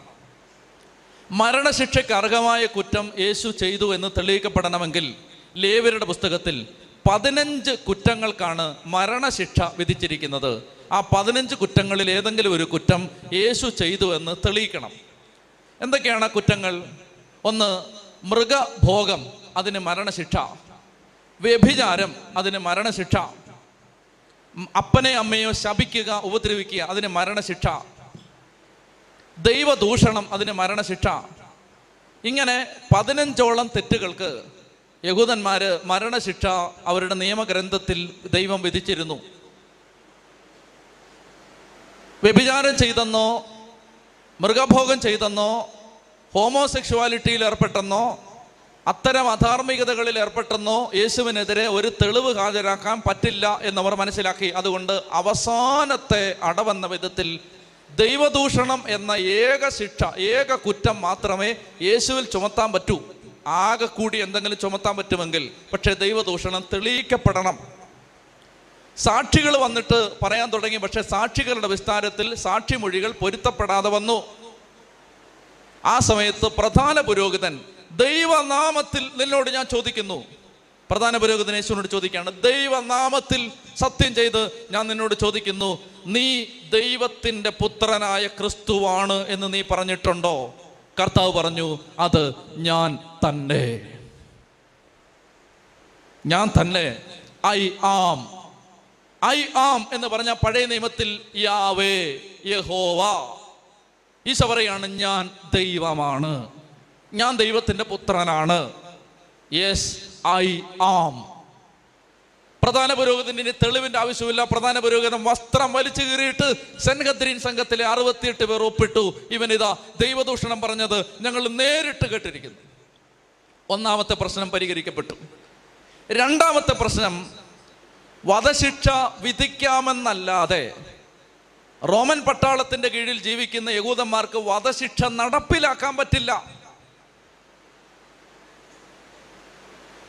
ക്യാപിറ്റൽ പണിഷ്മെന്റ് വിധിക്കാം പക്ഷേ എക്സിക്യൂട്ട് ചെയ്യാൻ പറ്റില്ല. അവർക്ക് കൊല്ലാൻ അനുവാദമില്ല. കൊല്ലേണ്ടത് ആരാണ്? റോമാക്കാർ വേണം കുരിശിലേറ്റാൻ. റോമാക്കാർ വേണം ഇവനെ കൊല്ലാൻ. പക്ഷേ റോമൻ നിയമത്തിൽ ദൈവദൂഷണത്തിന് വധശിക്ഷ ഇല്ല. മനസ്സിലായോ? യഹൂദന്മാരുടെ നിയമം അനുസരിച്ച് ദൈവദൂഷണത്തിന് വധശിക്ഷയുണ്ട്. അതനുസരിച്ച് ദൈവദൂഷണം പറഞ്ഞു എന്ന് പറഞ്ഞ് ഇവന് മരണശിക്ഷ സെൻഗദ്രീൻ വിധിച്ചു. പക്ഷേ റോമൻ പട്ടാളത്തിന്റെ റോമൻ ഭരണകൂടത്തിന്റെ നിയമം അനുസരിച്ച് ദൈവദൂഷണത്തിന് വധശിക്ഷ കൊടുക്കാൻ നിയമമില്ല. അതുകൊണ്ട് പീലാത്തോസിന്റെ മുമ്പിലേക്ക് കൊണ്ടുവരുമ്പോൾ അവർ കേസ് നേരെ തിരിച്ചു. തിരിച്ചിട്ട് പറഞ്ഞു ഇവൻ റോമൻ ഭരണാധികാരിയായ സീസറിനെതിരെ കലാപം ഉണ്ടാക്കി ആളെ തിരിച്ചു വിടുന്നു ബ്ലാസ്ഫമി എന്ന കുറ്റം മാറ്റി ട്രീസൺ എന്ന് പറഞ്ഞാൽ രാജ്യദ്രോഹം. രാജ്യദ്രോഹ കുറ്റം ചുമത്തി. എന്നിട്ട് പറഞ്ഞു ഇവൻ ഗലീലിയക്കാരായ ആളുകളെ കൂട്ടുപിടിച്ച് വിപ്ലവം ഉണ്ടാക്കി ഇവൻ റോമൻ പട്ടാളത്തെ റോമൻ ഭരണകൂടത്തെ അട്ടിമറിക്കാൻ ശ്രമിക്കുന്നു എന്ന കുറ്റം ചെയ്യാത്ത കുറ്റം യേശുവിന്റെ മേൽ ചുമത്തി. എന്നിട്ടവർ പീലാത്തോസിന്റെ അടുത്തേക്ക് യേശുവിനെ കൊണ്ടുവന്നു. പീലാത്തോസിന്റെ ഭാര്യയ്ക്ക് തലേ രാത്രിയിൽ ഒരു സ്വപ്നം ഉണ്ടായി ആ നീതിമാനെ ഒന്നും ചെയ്യരുത്. അവൻ നീതിമാനാണ്.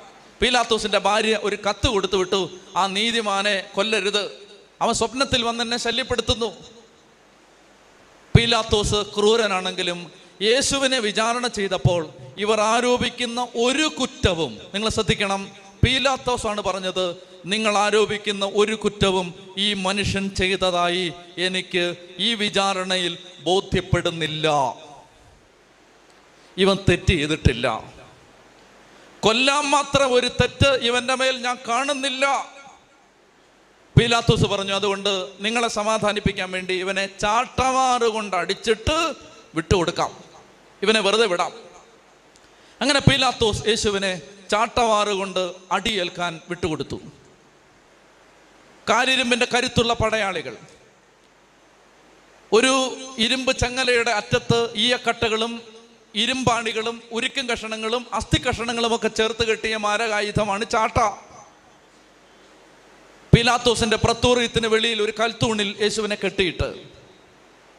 ഈ കരുത്തുള്ള പടയാളി കാർക്കശിക്കാരനായ പടയാളി അനേക തവണ യേശുവിന്റെ ശരീരത്തിൽ ചാട്ടവാറുകൊണ്ട് ആഞ്ഞാഞ്ഞടിച്ചു ഓരോ തവണ ഈ പടയാളി ആഞ്ഞടിക്കുമ്പോഴും മാംസക്കട്ടകൾ അടിക്കുന്ന ഈ പടയാളിയുടെ കൈക്കരുത്തിനൊപ്പം അവൻ കൈ തിരിച്ചെടുക്കുമ്പോൾ മാരകായുധത്തോട് ചേർന്ന് രക്തവും മാംസവും മാംസക്കട്ടയും പറഞ്ഞു പോരുന്ന മഹാവേദന സഹിച്ചുകൊണ്ട് ഈശോ അടി മുഴുവൻ ഏറ്റ് വീണ്ടും അവനെ വസ്ത്രം ധരിപ്പിച്ച് പീലാത്തോസിന് മുമ്പിൽ കൊണ്ടുവന്നപ്പോൾ ഇവനിൽ ഒരു കുറ്റവും ഞാൻ കാണുന്നില്ല എന്ന് പറഞ്ഞ് പീലാത്തോസ് യേശുവിനെ വെറുതെ വിടാൻ തുടങ്ങുമ്പോൾ ജനക്കൂട്ടത്തെ ഇളക്കി വിട്ടിട്ട് യഹൂദന്മാര് സദുക്കായര് പരിസയര് ജനക്കൂട്ടത്തെ ഇളക്കി വിട്ടിട്ട് അവർ വിളിച്ചു പറഞ്ഞു അവനെ കുരിശി തറയ്ക്കുക അവനെ കുരിശി തറയ്ക്കുക അവനെ കുരിശി തറയ്ക്കുക. ജെറുസലേമിൽ ജലസംഭരണി പണിയാൻ വേണ്ടി ജെറുസലേം ദേവാലയത്തിൽ നിന്ന് പണം മോഷ്ടിച്ചെടുത്തതിന്റെ ബാക്കിയായി യഹൂദന്മാർ കലാപം ഉണ്ടാക്കിയപ്പോൾ റോമൻ ഭരണാധികാരിയായ സീസർ പീലാത്തോസിനോട് പറഞ്ഞിരുന്നു ഇനി ഒരിക്കൽ കൂടി യഹൂദന്മാര് നിന്റെ ഉത്തരവാദിത്ത കുറവ് കൊണ്ട് എന്തെങ്കിലും ഒരു കലാപം ഉണ്ടാക്കിയാൽ നിന്നെ ഈ സ്ഥാനത്ത് നിന്ന് മാറ്റും. പീലാത്തോസ് അപകടം മണത്തു. ജനക്കൂട്ടം ആരവം ഒതുക്കണം അവനെ കുരിശ് തിറക്കിയ പീലാത്തോസ് ഈ ജനക്കൂട്ടത്തിന്റെ ആഗ്രഹത്തെ മറികടന്ന് യേശുവിനെ വിട്ടാൽ ജനം എന്തെങ്കിലും കലാപം ഉണ്ടാക്കിയാൽ പീലാത്തോസിന് സ്ഥാനം പോവും. അതുകൊണ്ട് പീലാത്തോസ് ഒരു പാത്രത്തിൽ വെള്ളം എടുത്ത് കൈ നന്നായിട്ട് കഴുകിയിട്ട് പറഞ്ഞു ഈ നീതിമാന്റെ രക്തത്തിൽ എനിക്ക് പങ്കില്ല. എന്നാ വേണേലും ചെയ്തോളാൻ പറഞ്ഞു. അവസാനമായി ഒരു ശ്രമം കൂടി പിലാത്തോസ് നടത്തി. തീവ്രവാദ സംഘടനയുടെ തലവനായിരുന്ന ബറാബാസ്. ശ്രദ്ധിച്ച് കേൾക്കണേ. ബറാബാസ്. ഞാൻ പറയുന്ന പേരുകൾ ശ്രദ്ധിക്കുക. ബർ യോന. അർത്ഥം യോനായുടെ പുത്രൻ. ബർ തിമേയൂസ്. അർത്ഥം തിമേയൂസിന്റെ പുത്രൻ. അങ്ങനാണെങ്കിൽ ബറാബാസ്. ബറാബാസ് എന്നാൽ ആബായുടെ പുത്രൻ. ബറാബാസ് എന്ന വാക്കിന്റെ അർത്ഥം പിതാവിന്റെ പുത്രൻ. ഇനി ഒന്നുകൂടെ കേട്ടോ. ബൈബിളിന്റെ പഴയകാല ചുരുളുകളിൽ ആദ്യകാല പ്രതികളിൽ ബറാബാസിന്റെ മുഴുവൻ പേര് കൊടുത്തിട്ടുണ്ട്. കേൾക്കണോ ബറാബാസിന്റെ മുഴുവൻ പേര്? Jesus Barabbas. യേശു ബറാബാസ്. ബറാബാസിന്റെ മുഴുവൻ പേര്? യേശുവ ബറാബാസ്. എന്ന് പറഞ്ഞാൽ ബറാബാസിന്റെ മുഴുവൻ പേര് Jesus the son of the father. പിതാവിന്റെ പുത്രൻ ജീസസ്. നിങ്ങൾ ശ്രദ്ധിക്കുക നടുക്ക് പീലാത്തോസ്. ഇടതുവശത്ത് പിതാവിന്റെ പുത്രൻ ബറാബാസ് വലതുവശത്ത് പിതാവിന്റെ പുത്രൻ യേശു. പിതാവിന്റെ പുത്രൻ ഈ പുത്രനെ ബറാബാസ് പ്രതിനിധാനം ചെയ്യുന്ന ഈ പുത്രനെ ഈ പുത്രന്മാരുടെ ശൃംഖലകളെ ബറാബാസ് ഏത് വരിയുടെ ഏറ്റവും മുൻപന്തിയിൽ നിൽക്കുന്നു? അങ്ങനെ രക്ഷപ്പെടാനുള്ള രക്ഷപ്പെടുത്താനുള്ള പിതാവിന്റെ പുത്രന്മാരുടെ അനന്തമായ ഒരു നിരയുടെ ആദ്യത്തെ കണ്ണിയിൽ നിൽക്കുന്ന ബറാബാസ് പിതാവിന്റെ പുത്രൻ ജീസസ് ബറാബാസ്. ആ മക്കളെല്ലാം രക്ഷിക്കാൻ വേണ്ടി പിതാവ് അയച്ച പിതാവിന്റെ സ്വന്തം പുത്രൻ ജീസസ്. പിലാത്തുസ് ചോദിച്ചു നിങ്ങൾക്ക് ആരെ വേണം? യേശുവിനെയോ യേശു ബറാബാസിനെയോ? ജനക്കൂട്ടം വിളിച്ചു പറഞ്ഞു ഞങ്ങൾക്ക് ബറാബാസിനെ മതി. ശ്രദ്ധിക്കുക പ്രിയപ്പെട്ടവരെ ക്രിസ്തീയ സുവിശേഷത്തിന്റെ സാര സംഗ്രഹം ദൈവത്തിന്റെ മക്കളായ പാപികളായ മാനവരാശിക്ക് വേണ്ടി യേശു ക്രിസ്തു പാപ പരിഹാര ബലിയായി മാറി ദൈവത്തിന്റെ മക്കളെ രക്ഷിച്ചു. ഇതാണ് ക്രിസ്തീയ സുവിശേഷത്തിന്റെ സാര സംഗ്രഹം യേശു ക്രിസ്തു പിതാവായ ദൈവത്തിന്റെ മറ്റെല്ലാ മക്കളെയും രക്ഷിക്കാൻ വേണ്ടി പിതാവിന്റെ ഏകജാതൻ ആദ്യജാതൻ സ്വന്തം പുത്രൻ ബലിയായി തീർന്ന് പിതാവിന്റെ മറ്റ് മക്കളെ രക്ഷിച്ചു. അങ്ങനാണെങ്കിൽ ക്രിസ്തീയ സുവിശേഷ പ്രകാരം ആദ്യം രക്ഷപ്പെട്ട വിശ്വാസിയുടെ പേരാണ് ബറാബാസ്. ചെത്തി പറഞ്ഞേ ഹാലേലുയാ. കർത്താവ് ശോമിശിക ഈ ശിക്ഷ ഏറ്റുവാങ്ങി നിൽക്കുമ്പോ പീലാത്തൂസ് ബറാബാസിനോട് പറഞ്ഞു പൊക്കോ നിന്നെ വിട്ടിരിക്കുന്നു. യേശുവിനെ കുരിശി തറക്കുകയാണ് പ്രിയപ്പെട്ട മക്കളെ ബറാബാസിനെ വിട്ടുകൊടുത്തു. യേശുവിനെ കുരിശി തറയ്ക്കാൻ ഏൽപ്പിച്ചു കൊടുത്തു. പീലാത്തോസ് കൈ കഴുകി.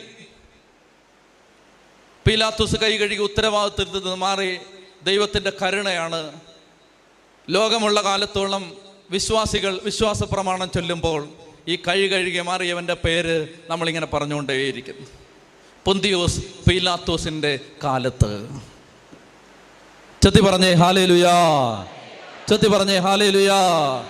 വിശ്വാസ പ്രമാണത്തിൽ ഒരു പരമപരിശുദ്ധയുടെയും പേരുണ്ട് ഒരു മഹാഭാവിയുടെയും പേരുണ്ട്. ഇതാണ് ദൈവത്തിന്റെ കരുണ. നിങ്ങൾക്ക് കേൾക്കുന്നുണ്ടോ നിങ്ങളിത്?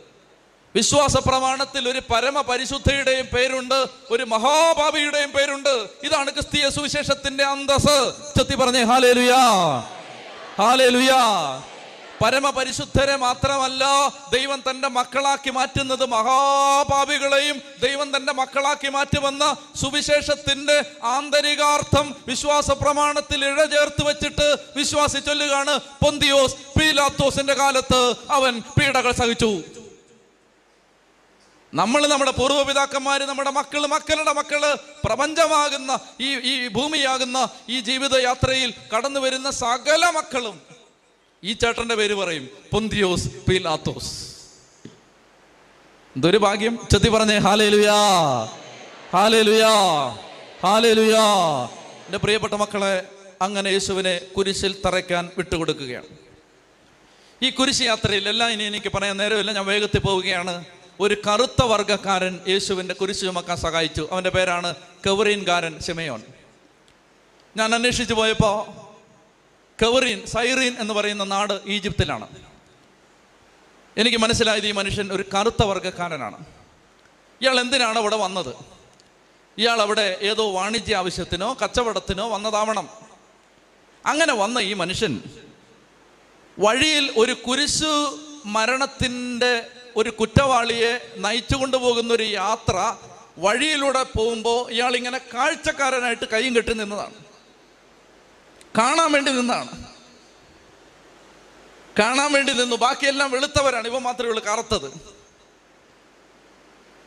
അവനിങ്ങനെ നിന്നപ്പോ യഹൂദനെ സംബന്ധിച്ച് ഏറ്റവും ഹീനമായ ഏറ്റവും ഹീനമായ ശിക്ഷയാണ് കുരിശ് മരണം. അതുകൊണ്ട് കുരിശിൽ തറയ്ക്കപ്പെടാൻ പോകുന്ന കുറ്റവാളിയുടെ കുരിശിന്റെ അറ്റത്ത് യഹൂദൻ തൊടില്ല.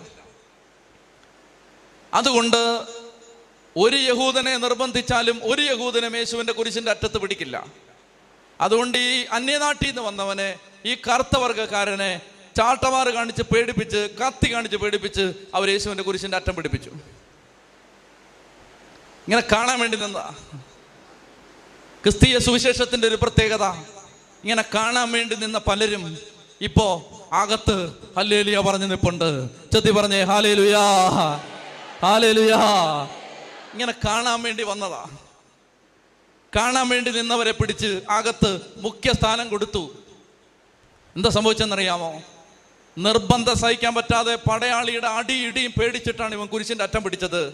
കുരിശിങ്ങനെ താങ്ങി താങ്ങി താങ്ങി മുന്നോട്ട് പോകുമ്പോൾ ഷിമയോൻ ഈ കുറ്റവാളിയുടെ മുഖത്തേക്ക് പലതവണ നോക്കി കണ്ണുകളിൽ നോക്കാൻ പറ്റുന്നില്ല മുഖത്ത് നോക്കാൻ പറ്റുന്നില്ല ഭൂമിക്ക് തരാൻ പറ്റാത്ത അഭൗമമായ അവാച്യമായ അവർണനീയമായ ഒരു സ്വർഗീയ പ്രഭയുടെ തേജോപൂരം ഈ മനുഷ്യന്റെ മുഖത്തുതിച്ച് സൂര്യതേജസ് സൂര്യ തേജസ് പോലെ നിൽക്കുന്നത് കണ്ടിട്ട് ആ പ്രഭാപൂരത്തിന്റെ വശ്യപ്രഭാവത്തിൽ താങ്ങാൻ പറ്റാതെ അതിന്റെ മുമ്പിൽ പിടിച്ചു നിൽക്കാൻ പറ്റാതെ പലതവണ മുഖം കുനിച്ച് വീണ്ടും നോക്കി അത്ഭുതപ്പെട്ട് അത്ഭുതപ്പെട്ട് അത്ഭുതപ്പെട്ട് പ്രപഞ്ചം ഇന്നോളം കണ്ടിട്ടില്ലാത്ത പ്രപഞ്ചത്തിൽ ഇന്നോളം പിറന്നു വീണിട്ടില്ലാത്ത മാനവരാശി ഇന്നോളം കണ്ടിട്ടില്ലാത്തൊരു മഹാമനുഷ്യന്റെ കുരിശു ചുമക്കാനുള്ള മഹാഭാഗ്യമാണ് എനിക്ക് കിട്ടിയിരിക്കുന്നതെന്ന് തിരിച്ചറിഞ്ഞിട്ട് ഒടുവിൽ കാൽവരി മലയുടെ ആ ആ കുരിശുമരത്തിന്റെ അടുത്ത് വരെ പോയിട്ട് അവിടെ നിന്ന് വിട്ടുപോകാൻ മനസ്സില്ലാതെ ഒടുവിൽ പടയാളികൾ തല്ലി ഓടിച്ച് തല്ലി ഓടിച്ച് വിടുന്ന ഒരു ശിമയോനെ നിങ്ങളുടെ മനസ്സിൽ കണ്ടിട്ടുണ്ടോ? ഒടുവിൽ അവനെ തല്ലി ഓടിച്ചാൽ പോലും അവൻ പോവില്ല. നിർബന്ധിച്ചാണ് പിടിച്ചിട്ടത്. തല്ലി ഓടിച്ചാൽ പോലും പോവില്ല. അതാണ് ഈ സുവിശേഷത്തിന്റെ പ്രത്യേകത. ചെത്തി പറഞ്ഞേ ഹാലേലുയാ! ഹാലേലുയാ! നിർബന്ധിച്ചാണ് കൊണ്ടുവന്നത്. ഇനി അടിച്ചാൽ പോലും പോവില്ല. അതാണ് ഈ സ്നേഹത്തിന്റെ പ്രത്യേകത.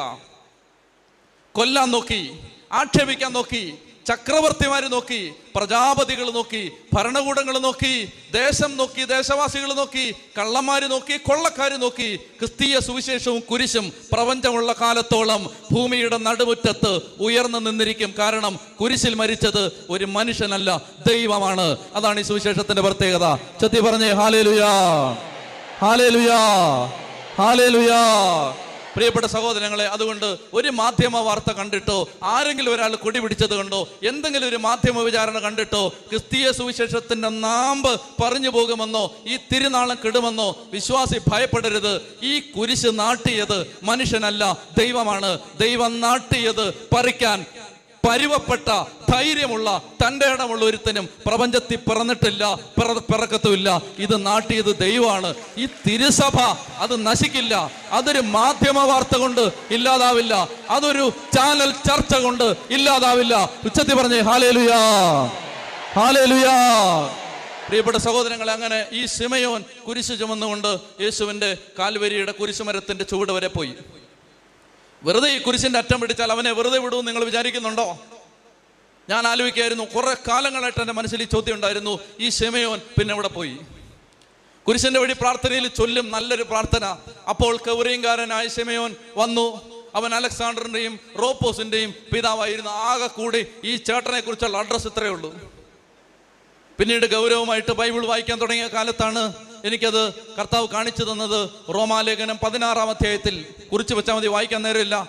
റോമർ പതിനാറ് പതിമൂന്നിൽ പൗലോസ് ലീഗ റോമർ പതിനാറ് പതിമൂന്നിൽ പൗലോസ് ലീഗ റോമാ സഭയിലെ പേരെടുത്ത വലിയ മിഷണറിമാരുടെ പേരെടുത്ത വിശുദ്ധരുടെ അറിയപ്പെടുന്ന വിശുദ്ധരുടെ പേര് പറഞ്ഞ് അഭിവാദനം ചെയ്തുകൊണ്ടിരിക്കുമ്പോൾ പൗലോസ് പറയും റൂഫസിനും അവന്റെ അമ്മയ്ക്കും വന്ദനം പറയണം. അവൾ എന്റെയും അമ്മയാണ്. നിങ്ങളുടെ കയ്യിൽ നിങ്ങൾ ഉപയോഗിക്കുന്നത് പി ഒ സി ബൈബിൾ ആണെങ്കിൽ അതിന്റെ ഫുട് നോട്ടിൽ റോമർ പതിനാറ് പതിമൂന്നിന്റെ അടിക്കുറിപ്പിൽ നിങ്ങൾ നോക്കണം. അടിക്കുറിപ്പ് നോക്കിയാൽ മർക്കോസിന്റെ സുവിശേഷത്തിലെ ഒരു വാക്യം അടിക്കുറിപ്പായിട്ട് ആ വാക്യത്തിന് ആധാരമായിട്ട് ചേർത്തിട്ടുണ്ട്. മർക്കോസിന്റെ സുവിശേഷത്തിൽ ആ വാക്യം നിങ്ങൾ വായിച്ചാൽ അവിടെ നിങ്ങൾ വായിക്കും. കൗറിയംകാരനായ ശിമോൻ ആ വഴി വന്നു. അവൻ അലക്സാണ്ടറിന്റെയും റോപ്പോസിന്റെയും പിതാവായിരുന്നു. റോമർ പതിനാറ് പതിമൂന്നിൽ പറയുന്ന റൂഫസും മർക്കോസ് മർക്കോസിൽ പറയുന്ന റൂഫസും ഒരാളാണെന്ന് പി ഒ സി ബൈബിളിന്റെ അടിക്കുറിപ്പിലെ ബൈബിൾ പണ്ഡിതന്മാർ പറയുന്നു. ബൈബിൾ പണ്ഡിതന്മാർ മാത്രമല്ല അതാണ് ചരിത്ര സത്യം. അതായത് റോമർ പതിനാറ് ശ്രദ്ധിക്കുക ശ്രദ്ധിക്കുക ശ്രദ്ധിക്കുക. റോമർ പതിനാറിൽ പൗലോസ് പറയുകയാണ് റൂഫസിനും അവന്റെ അമ്മയ്ക്കും വന്ദനം പറയണം. അവൾ എന്റെയും അമ്മയാണ്. ആരാണ് ഈ അമ്മ? ശിമയോന്റെ ഭാര്യ. ആരാണ് ഈ റൂഫസ്? അതാണ് ഈ റോപ്പോസ്. അതാണ് ഈ റൂഫസ് ശിമയോന്റെ മകൻ. വഴിവക്കിൽ നിന്ന കച്ചവടത്തിന് വന്ന് കാഴ്ച കണ്ടുകൊണ്ട് നിന്ന ശിമയോനെ പിടിച്ച് കുരിശി യാത്രയിൽ അറ്റം പിടിപ്പിച്ച കർത്താവ് കുരിശിന്റെ അറ്റം പിടിപ്പിച്ചവൻ ശിമയോനെ അവന്റെ മക്കളെയും വെറുതെ വിടും നിങ്ങൾ വിചാരിക്കുന്നുണ്ടോ? റോമാ സഭ ആദിമ സഭയിൽ ശക്തമായിട്ട് രക്തസാക്ഷികൾക്ക് ജന്മം നൽകിയ റോമാ സഭയിലെ പ്രഗത്ഭനായ വിശുദ്ധനായി പ്രഗത്ഭനായ നേതാവായി റൂഫസും പ്ര- പ്രഗത്ഭയായ ഒരു മാന്യ വനിതയായി റൂഫസിന്റെ അമ്മയും ഷിമയോന്റെ ഭാര്യയും പോലീസ്ലിക പറയാണ് അവർക്ക് അഭിവാദനം പറയാൻ മറക്കല്ലേ? അവൾ എന്റെയും അമ്മയാണ്. ചത്തി പറഞ്ഞേ ഹാലേലുയാ. ഹാലേലുയാ. യേശുവിന്റെ കുരിശുമരത്തിന്റെ ഭാഗമാവാൻ വന്ന വിശ്വാസി നിന്റെ തലമുറയെ ദൈവം വെറുതെ വഴിയാധാരമാക്കി വിടുമെന്ന് നീ വിചാരിക്കരുത്. നീ കുരിശിന്റെ അറ്റം പിടിച്ചാൽ നിന്റെ മക്കളെ ദൈവം വലിയവരാക്കും. ചതി പറഞ്ഞേ ഹാലേലുയാ ഹാലേലുയാ. എന്റെ പ്രിയപ്പെട്ട മക്കളെ അങ്ങനെ ഈ കറുത്ത വർഗക്കാരൻ കുരിശിന്റെ പിന്നാമ്പുറത്ത് അവൻ കുരിശിന്റെ അറ്റം പിടിച്ച് അവൻ യാത്രയായി. യേശുവിന്റെ കുരിശ് യാത്ര കാൽവരി മലയുടെ നെറുകയിലെത്തി. യേശുവിന്റെ വസ്ത്രങ്ങളെല്ലാം ഉരിഞ്ഞു മാറ്റി പൂർണ നഗ്നനായിട്ടാണ് യേശു കുരിശിൽ മരിക്കുന്നത്. പെറ്റ തള്ളയുടെ മുമ്പിലും തന്നെ സ്നേഹിച്ച സ്ത്രീജനങ്ങളുടെ മുമ്പിലും സ്വന്തം അരുമ ശിഷ്യന്റെ മുമ്പിലും സ്വന്തം കൈത്തലം കൊണ്ടുപോലും നാണം മറക്കാൻ നിവൃത്തിയില്ലാതെ പരിപൂർണ നഗ്നനായി മാനാഭിമാനങ്ങൾ മുഴുവൻ നഷ്ടപ്പെട്ട് ഒരു തരി ഭക്ഷണം കഴിക്കാതെ തലേ രാത്രി എട്ട് മണിക്ക് ഭക്ഷണം കഴിച്ച ഈശോ പിറ്റേന്ന് മൂന്ന് മണിക്ക് കുരിശിൽ മരിക്കുന്നവരെ ഒരു തരി ഭക്ഷണം കഴിക്കാതെ ഒരു തുള്ളി വെള്ളം കുടിക്കാതെ പൂർണ നഗ്നനായിട്ട് കൈത്തണ്ടയിൽ ആണിയടിക്കപ്പെട്ട് ശരീരം മുഴുവൻ കീറി മുറിക്കപ്പെട്ട് കുരിശിൽ കിടന്നുകൊണ്ട് ആറ് മണിക്കൂർ യേശു കുരിശിൽ കിടന്നു. ഒമ്പത് മണിക്ക് യേശുവിനെ കുരിശിൽ തറച്ചു മൂന്ന് മണിക്ക് യേശു മരിക്കുന്നു ആറ് മണിക്കൂർ യേശു കുരിശിൽ കിടക്കുന്നു. ആ കുരിശിൽ കിടന്ന ആദ്യത്തെ മൂന്ന് മണിക്കൂർ. ആദ്യത്തെ മൂന്ന് മണിക്കൂർ യേശു മറ്റുള്ളവരുടെ കാര്യത്തിൽ ശ്രദ്ധാലുവാകുന്നു കുരിശിൽ കിടന്നുകൊണ്ട് ഈശോ ആണിയടിച്ചവരുടെ മുഖത്ത് നോക്കുകയാണ്. കുന്തം കൊണ്ട് കുത്താൻ കാത്തു നിൽക്കുന്നവന്റെ മുഖത്ത് നോക്കുകയാണ്. തുപ്പിയവരുടെ മുഖത്ത് നോക്കുകയാണ്. മുഖത്തടിച്ചവരുടെ മുഖത്ത് നോക്കുകയാണ്. ഞാങ്ങണ കൊണ്ട് മുതുകത്തും പുറത്തും മുഖത്തും അടിച്ചവരുടെ മീക്ക അഞ്ചാം അധ്യായത്തിലെ പ്രവചനം പൂർത്തിയാക്കിയവരുടെ മുഖത്ത് നോക്കുകയാണ്. തുപ്പിയവരുടെ മുഖത്ത് നോക്കുകയാണ്. ഉപദ്രവിച്ചവരുടെ മുഖത്ത് നോക്കുകയാണ്. പരിഹസിച്ചവരുടെ മുഖത്ത് നോക്കുകയാണ്. ആ മുഖങ്ങളെല്ലാം എല്ലാം ആ- മിഴികൾക്ക് മുമ്പിൽ തെളിയുമ്പോൾ ഈശോ പറയാണ് പിതാവേ ഇവർ ചെയ്യുന്നത് എന്തെന്ന് ഇവരറിയുന്നില്ല. ഇവരോട് ക്ഷമിക്കണമേ. പിതാവേ ഇവർ ചെയ്യുന്നത് എന്തെന്ന് ഇവരറിയുന്നില്ല. ഇവരോട് ക്ഷമിക്കണമേ. ഒന്ന്. രണ്ടാമതായിട്ട് കർത്താവ് ശോമിശിക കുരിശിൽ തൂങ്ങിക്കിടക്കുന്ന ആദ്യത്തെ മൂന്ന് മണിക്കൂറിൽ കർത്താവ് നോക്കുമ്പോൾ കർത്താവിന്റെ ഒരു വശത്ത് ഒരു കള്ളൻ. ഒരു കള്ളൻ കടന്നിട്ട് പ്രഭോ നീ നിന്റെ രാജ്യത്തിലെത്തുമ്പോ എന്നെ മറന്നുപോലെ എന്നെ ഓർക്കണേ. എന്ന് പറഞ്ഞ് കരയുമ്പോൾ ആ കള്ളന്റെ മുഖത്തേക്ക് സ്നേഹത്തോടെ നോക്കിയിട്ട് കർത്താവ് പറയാണ് ഇന്ന് നീ എന്റെ കൂടെ പറുദീസായിൽ ആയിരിക്കും. ഈശോ വീണ്ടും നോക്കുമ്പോ കരഞ്ഞുകൊണ്ട് നിൽക്കുന്ന ഒരമ്മ കരഞ്ഞുകൊണ്ട് നിൽക്കുന്ന ഒരു ചെറുപ്പക്കാരൻ കരഞ്ഞ് തോരാത്ത കണ്ണുനീർ മഴയിൽ കുളിച്ച് കുതിർന്ന് നിൽക്കുന്ന അമ്മയെ നോക്കിയിട്ട് ഈശോ പറഞ്ഞു സ്ത്രീയെ ഉൽപ്പത്തി മൂന്ന് പതിനഞ്ചിൽ നൂറ്റാണ്ടുകൾക്ക് മുമ്പേ പരിശുദ്ധാത്മാവ് പ്രവചിച്ച സ്ത്രീയെ സ്ത്രീയെ ഇതാ നിന്റെ മകൻ. ഇതാ നിന്റെ മകൻ യോഹന്നാൻ. കുരിശിൻ ചുവട്ടിൽ ആകെ അവശേഷിച്ച ശിഷ്യൻ സഭയുടെ ഏക പ്രതിനിധി. തിരുസഭ ആയി രൂപപ്പെടാൻ പോകുന്ന ഒരു മഹാജനതയുടെ ആദ്യത്തെ കണ്ണി യോഹന്നാൻ ആ കണ്ണിയുടെ കയ്യിലേക്ക് മാതാവിനെ ഏൽപ്പിച്ചിട്ട് കൂടെ പറഞ്ഞു തിരുസഭയുടെ അവശേഷിക്കുന്ന പ്രതിനിധി യോഹന്നാനെ ഇതാ നിങ്ങളുടെ അമ്മ. ഇതാ നിന്റെ അമ്മ. അമ്മയെ പിടിച്ച് യോഹന്നാനെ ഏൽപ്പിച്ചു. യോഹന്നാനോട് പറഞ്ഞു കരഞ്ഞും തകർന്നും തളർന്നും പരിതപിച്ച് നിൽക്കുന്ന ഈ അനുജനോട് പറഞ്ഞു യോഹന്നാൻ ഇതാ ഇതാ നിന്റെ അമ്മ. അമ്മയോട് പറഞ്ഞു സ്ത്രീയെ ഇതാ നിന്റെ മകൻ. കുരിശിൽ കിടന്ന ആദ്യത്തെ മൂന്ന് മണിക്കൂർ യേശു പടയാളികൾക്ക് വേണ്ടി പ്രാർത്ഥിച്ചു അമ്മയെ ഏൽപ്പിച്ചു യോഹന്നാനെ അമ്മയെ ഏൽപ്പിച്ചു യോഹന്നാന്റെ കയ്യിൽ അമ്മയെ അമ്മയുടെ കയ്യിൽ യോഹന്നാനെ ഏൽപ്പിച്ചു കൊടുത്തു. കിടന്ന യേശുവിന്റെ ഒരു വശത്ത് കിടന്ന കള്ളന് ആശ്വാസം കൊടുത്തു പറദീശലായിരിക്കും പറഞ്ഞു. എല്ലാവരും ചുറ്റുമുള്ളവരെല്ലാം ആശ്വസിപ്പിക്കുകയാണ് ആദ്യത്തെ മൂന്ന് മണിക്കൂർ. പ്രിയപ്പെട്ടവരെ പന്ത്രണ്ട് മണിയായി. ഇനി അടുത്ത മൂന്ന് മണിക്കൂർ. ഈശോ മഹാവേദനയിലൂടെ ഈശോ തന്നിലേക്ക് തിരിയുകയാണ്. സഹിക്കാൻ പറ്റാത്ത വേദനയിലേക്ക് ഈശോ തന്നെ തന്നെ വലിച്ചെറിഞ്ഞു കൊടുക്കുകയാണ്. സഹിക്കാൻ പറ്റാത്ത വേദന. സഹിക്കാൻ പറ്റാത്ത വേദന.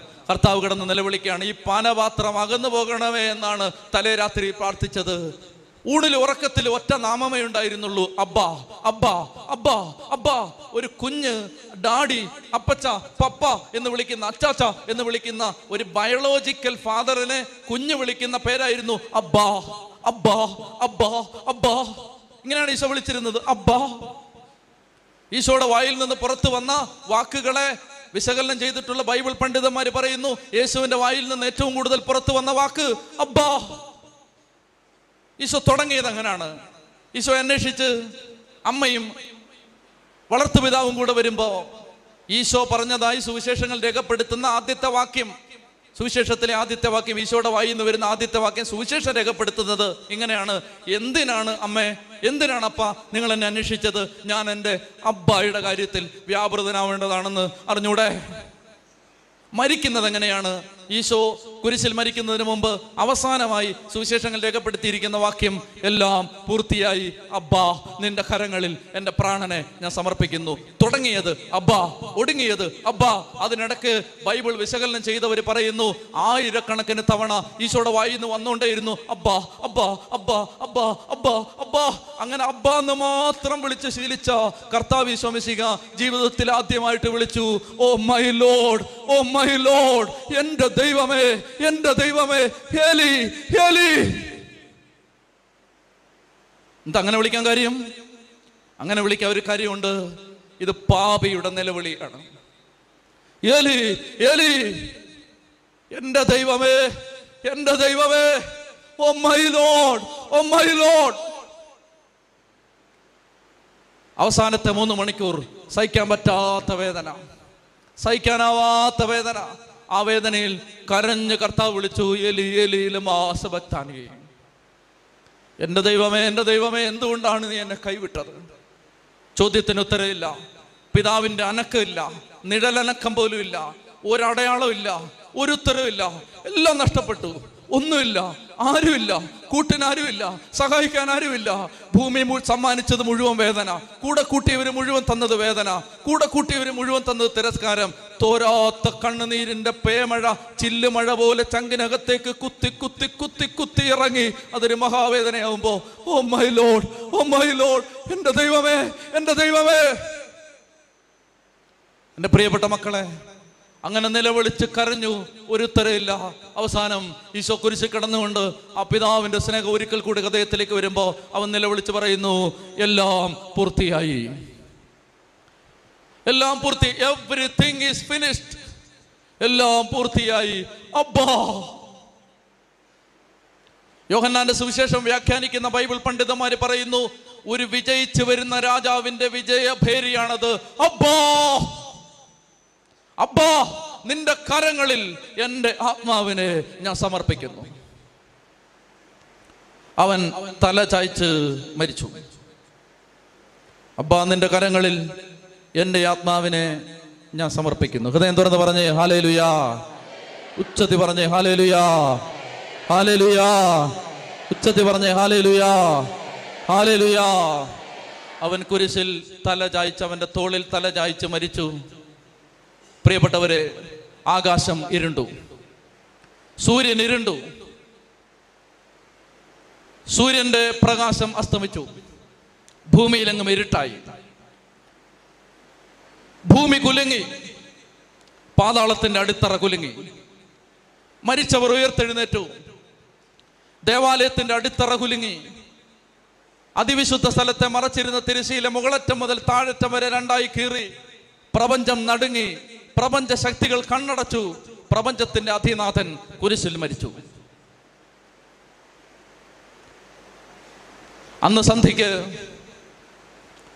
ചേതനേറ്റ മകന്റെ മൃതദേഹത്തെ മാറോട് ചേർത്ത് പിടിച്ച് കരയുന്ന ഒരമ്മ മകന്റെ മൃതദേഹത്തെ ചേർത്ത് പിടിക്കും മുമ്പ് കുരിശിൽ നിന്ന് യേശുവിന്റെ മൃതദേഹം താഴെ ഇറക്കും മുമ്പ് ഞാൻ നേരത്തെ പറഞ്ഞ പോലെ സാപത്ത് ദിവസമാണ് പിറ്റേന്ന് ശവശരീരങ്ങൾ കുരിശി കിടക്കാൻ പാടില്ല.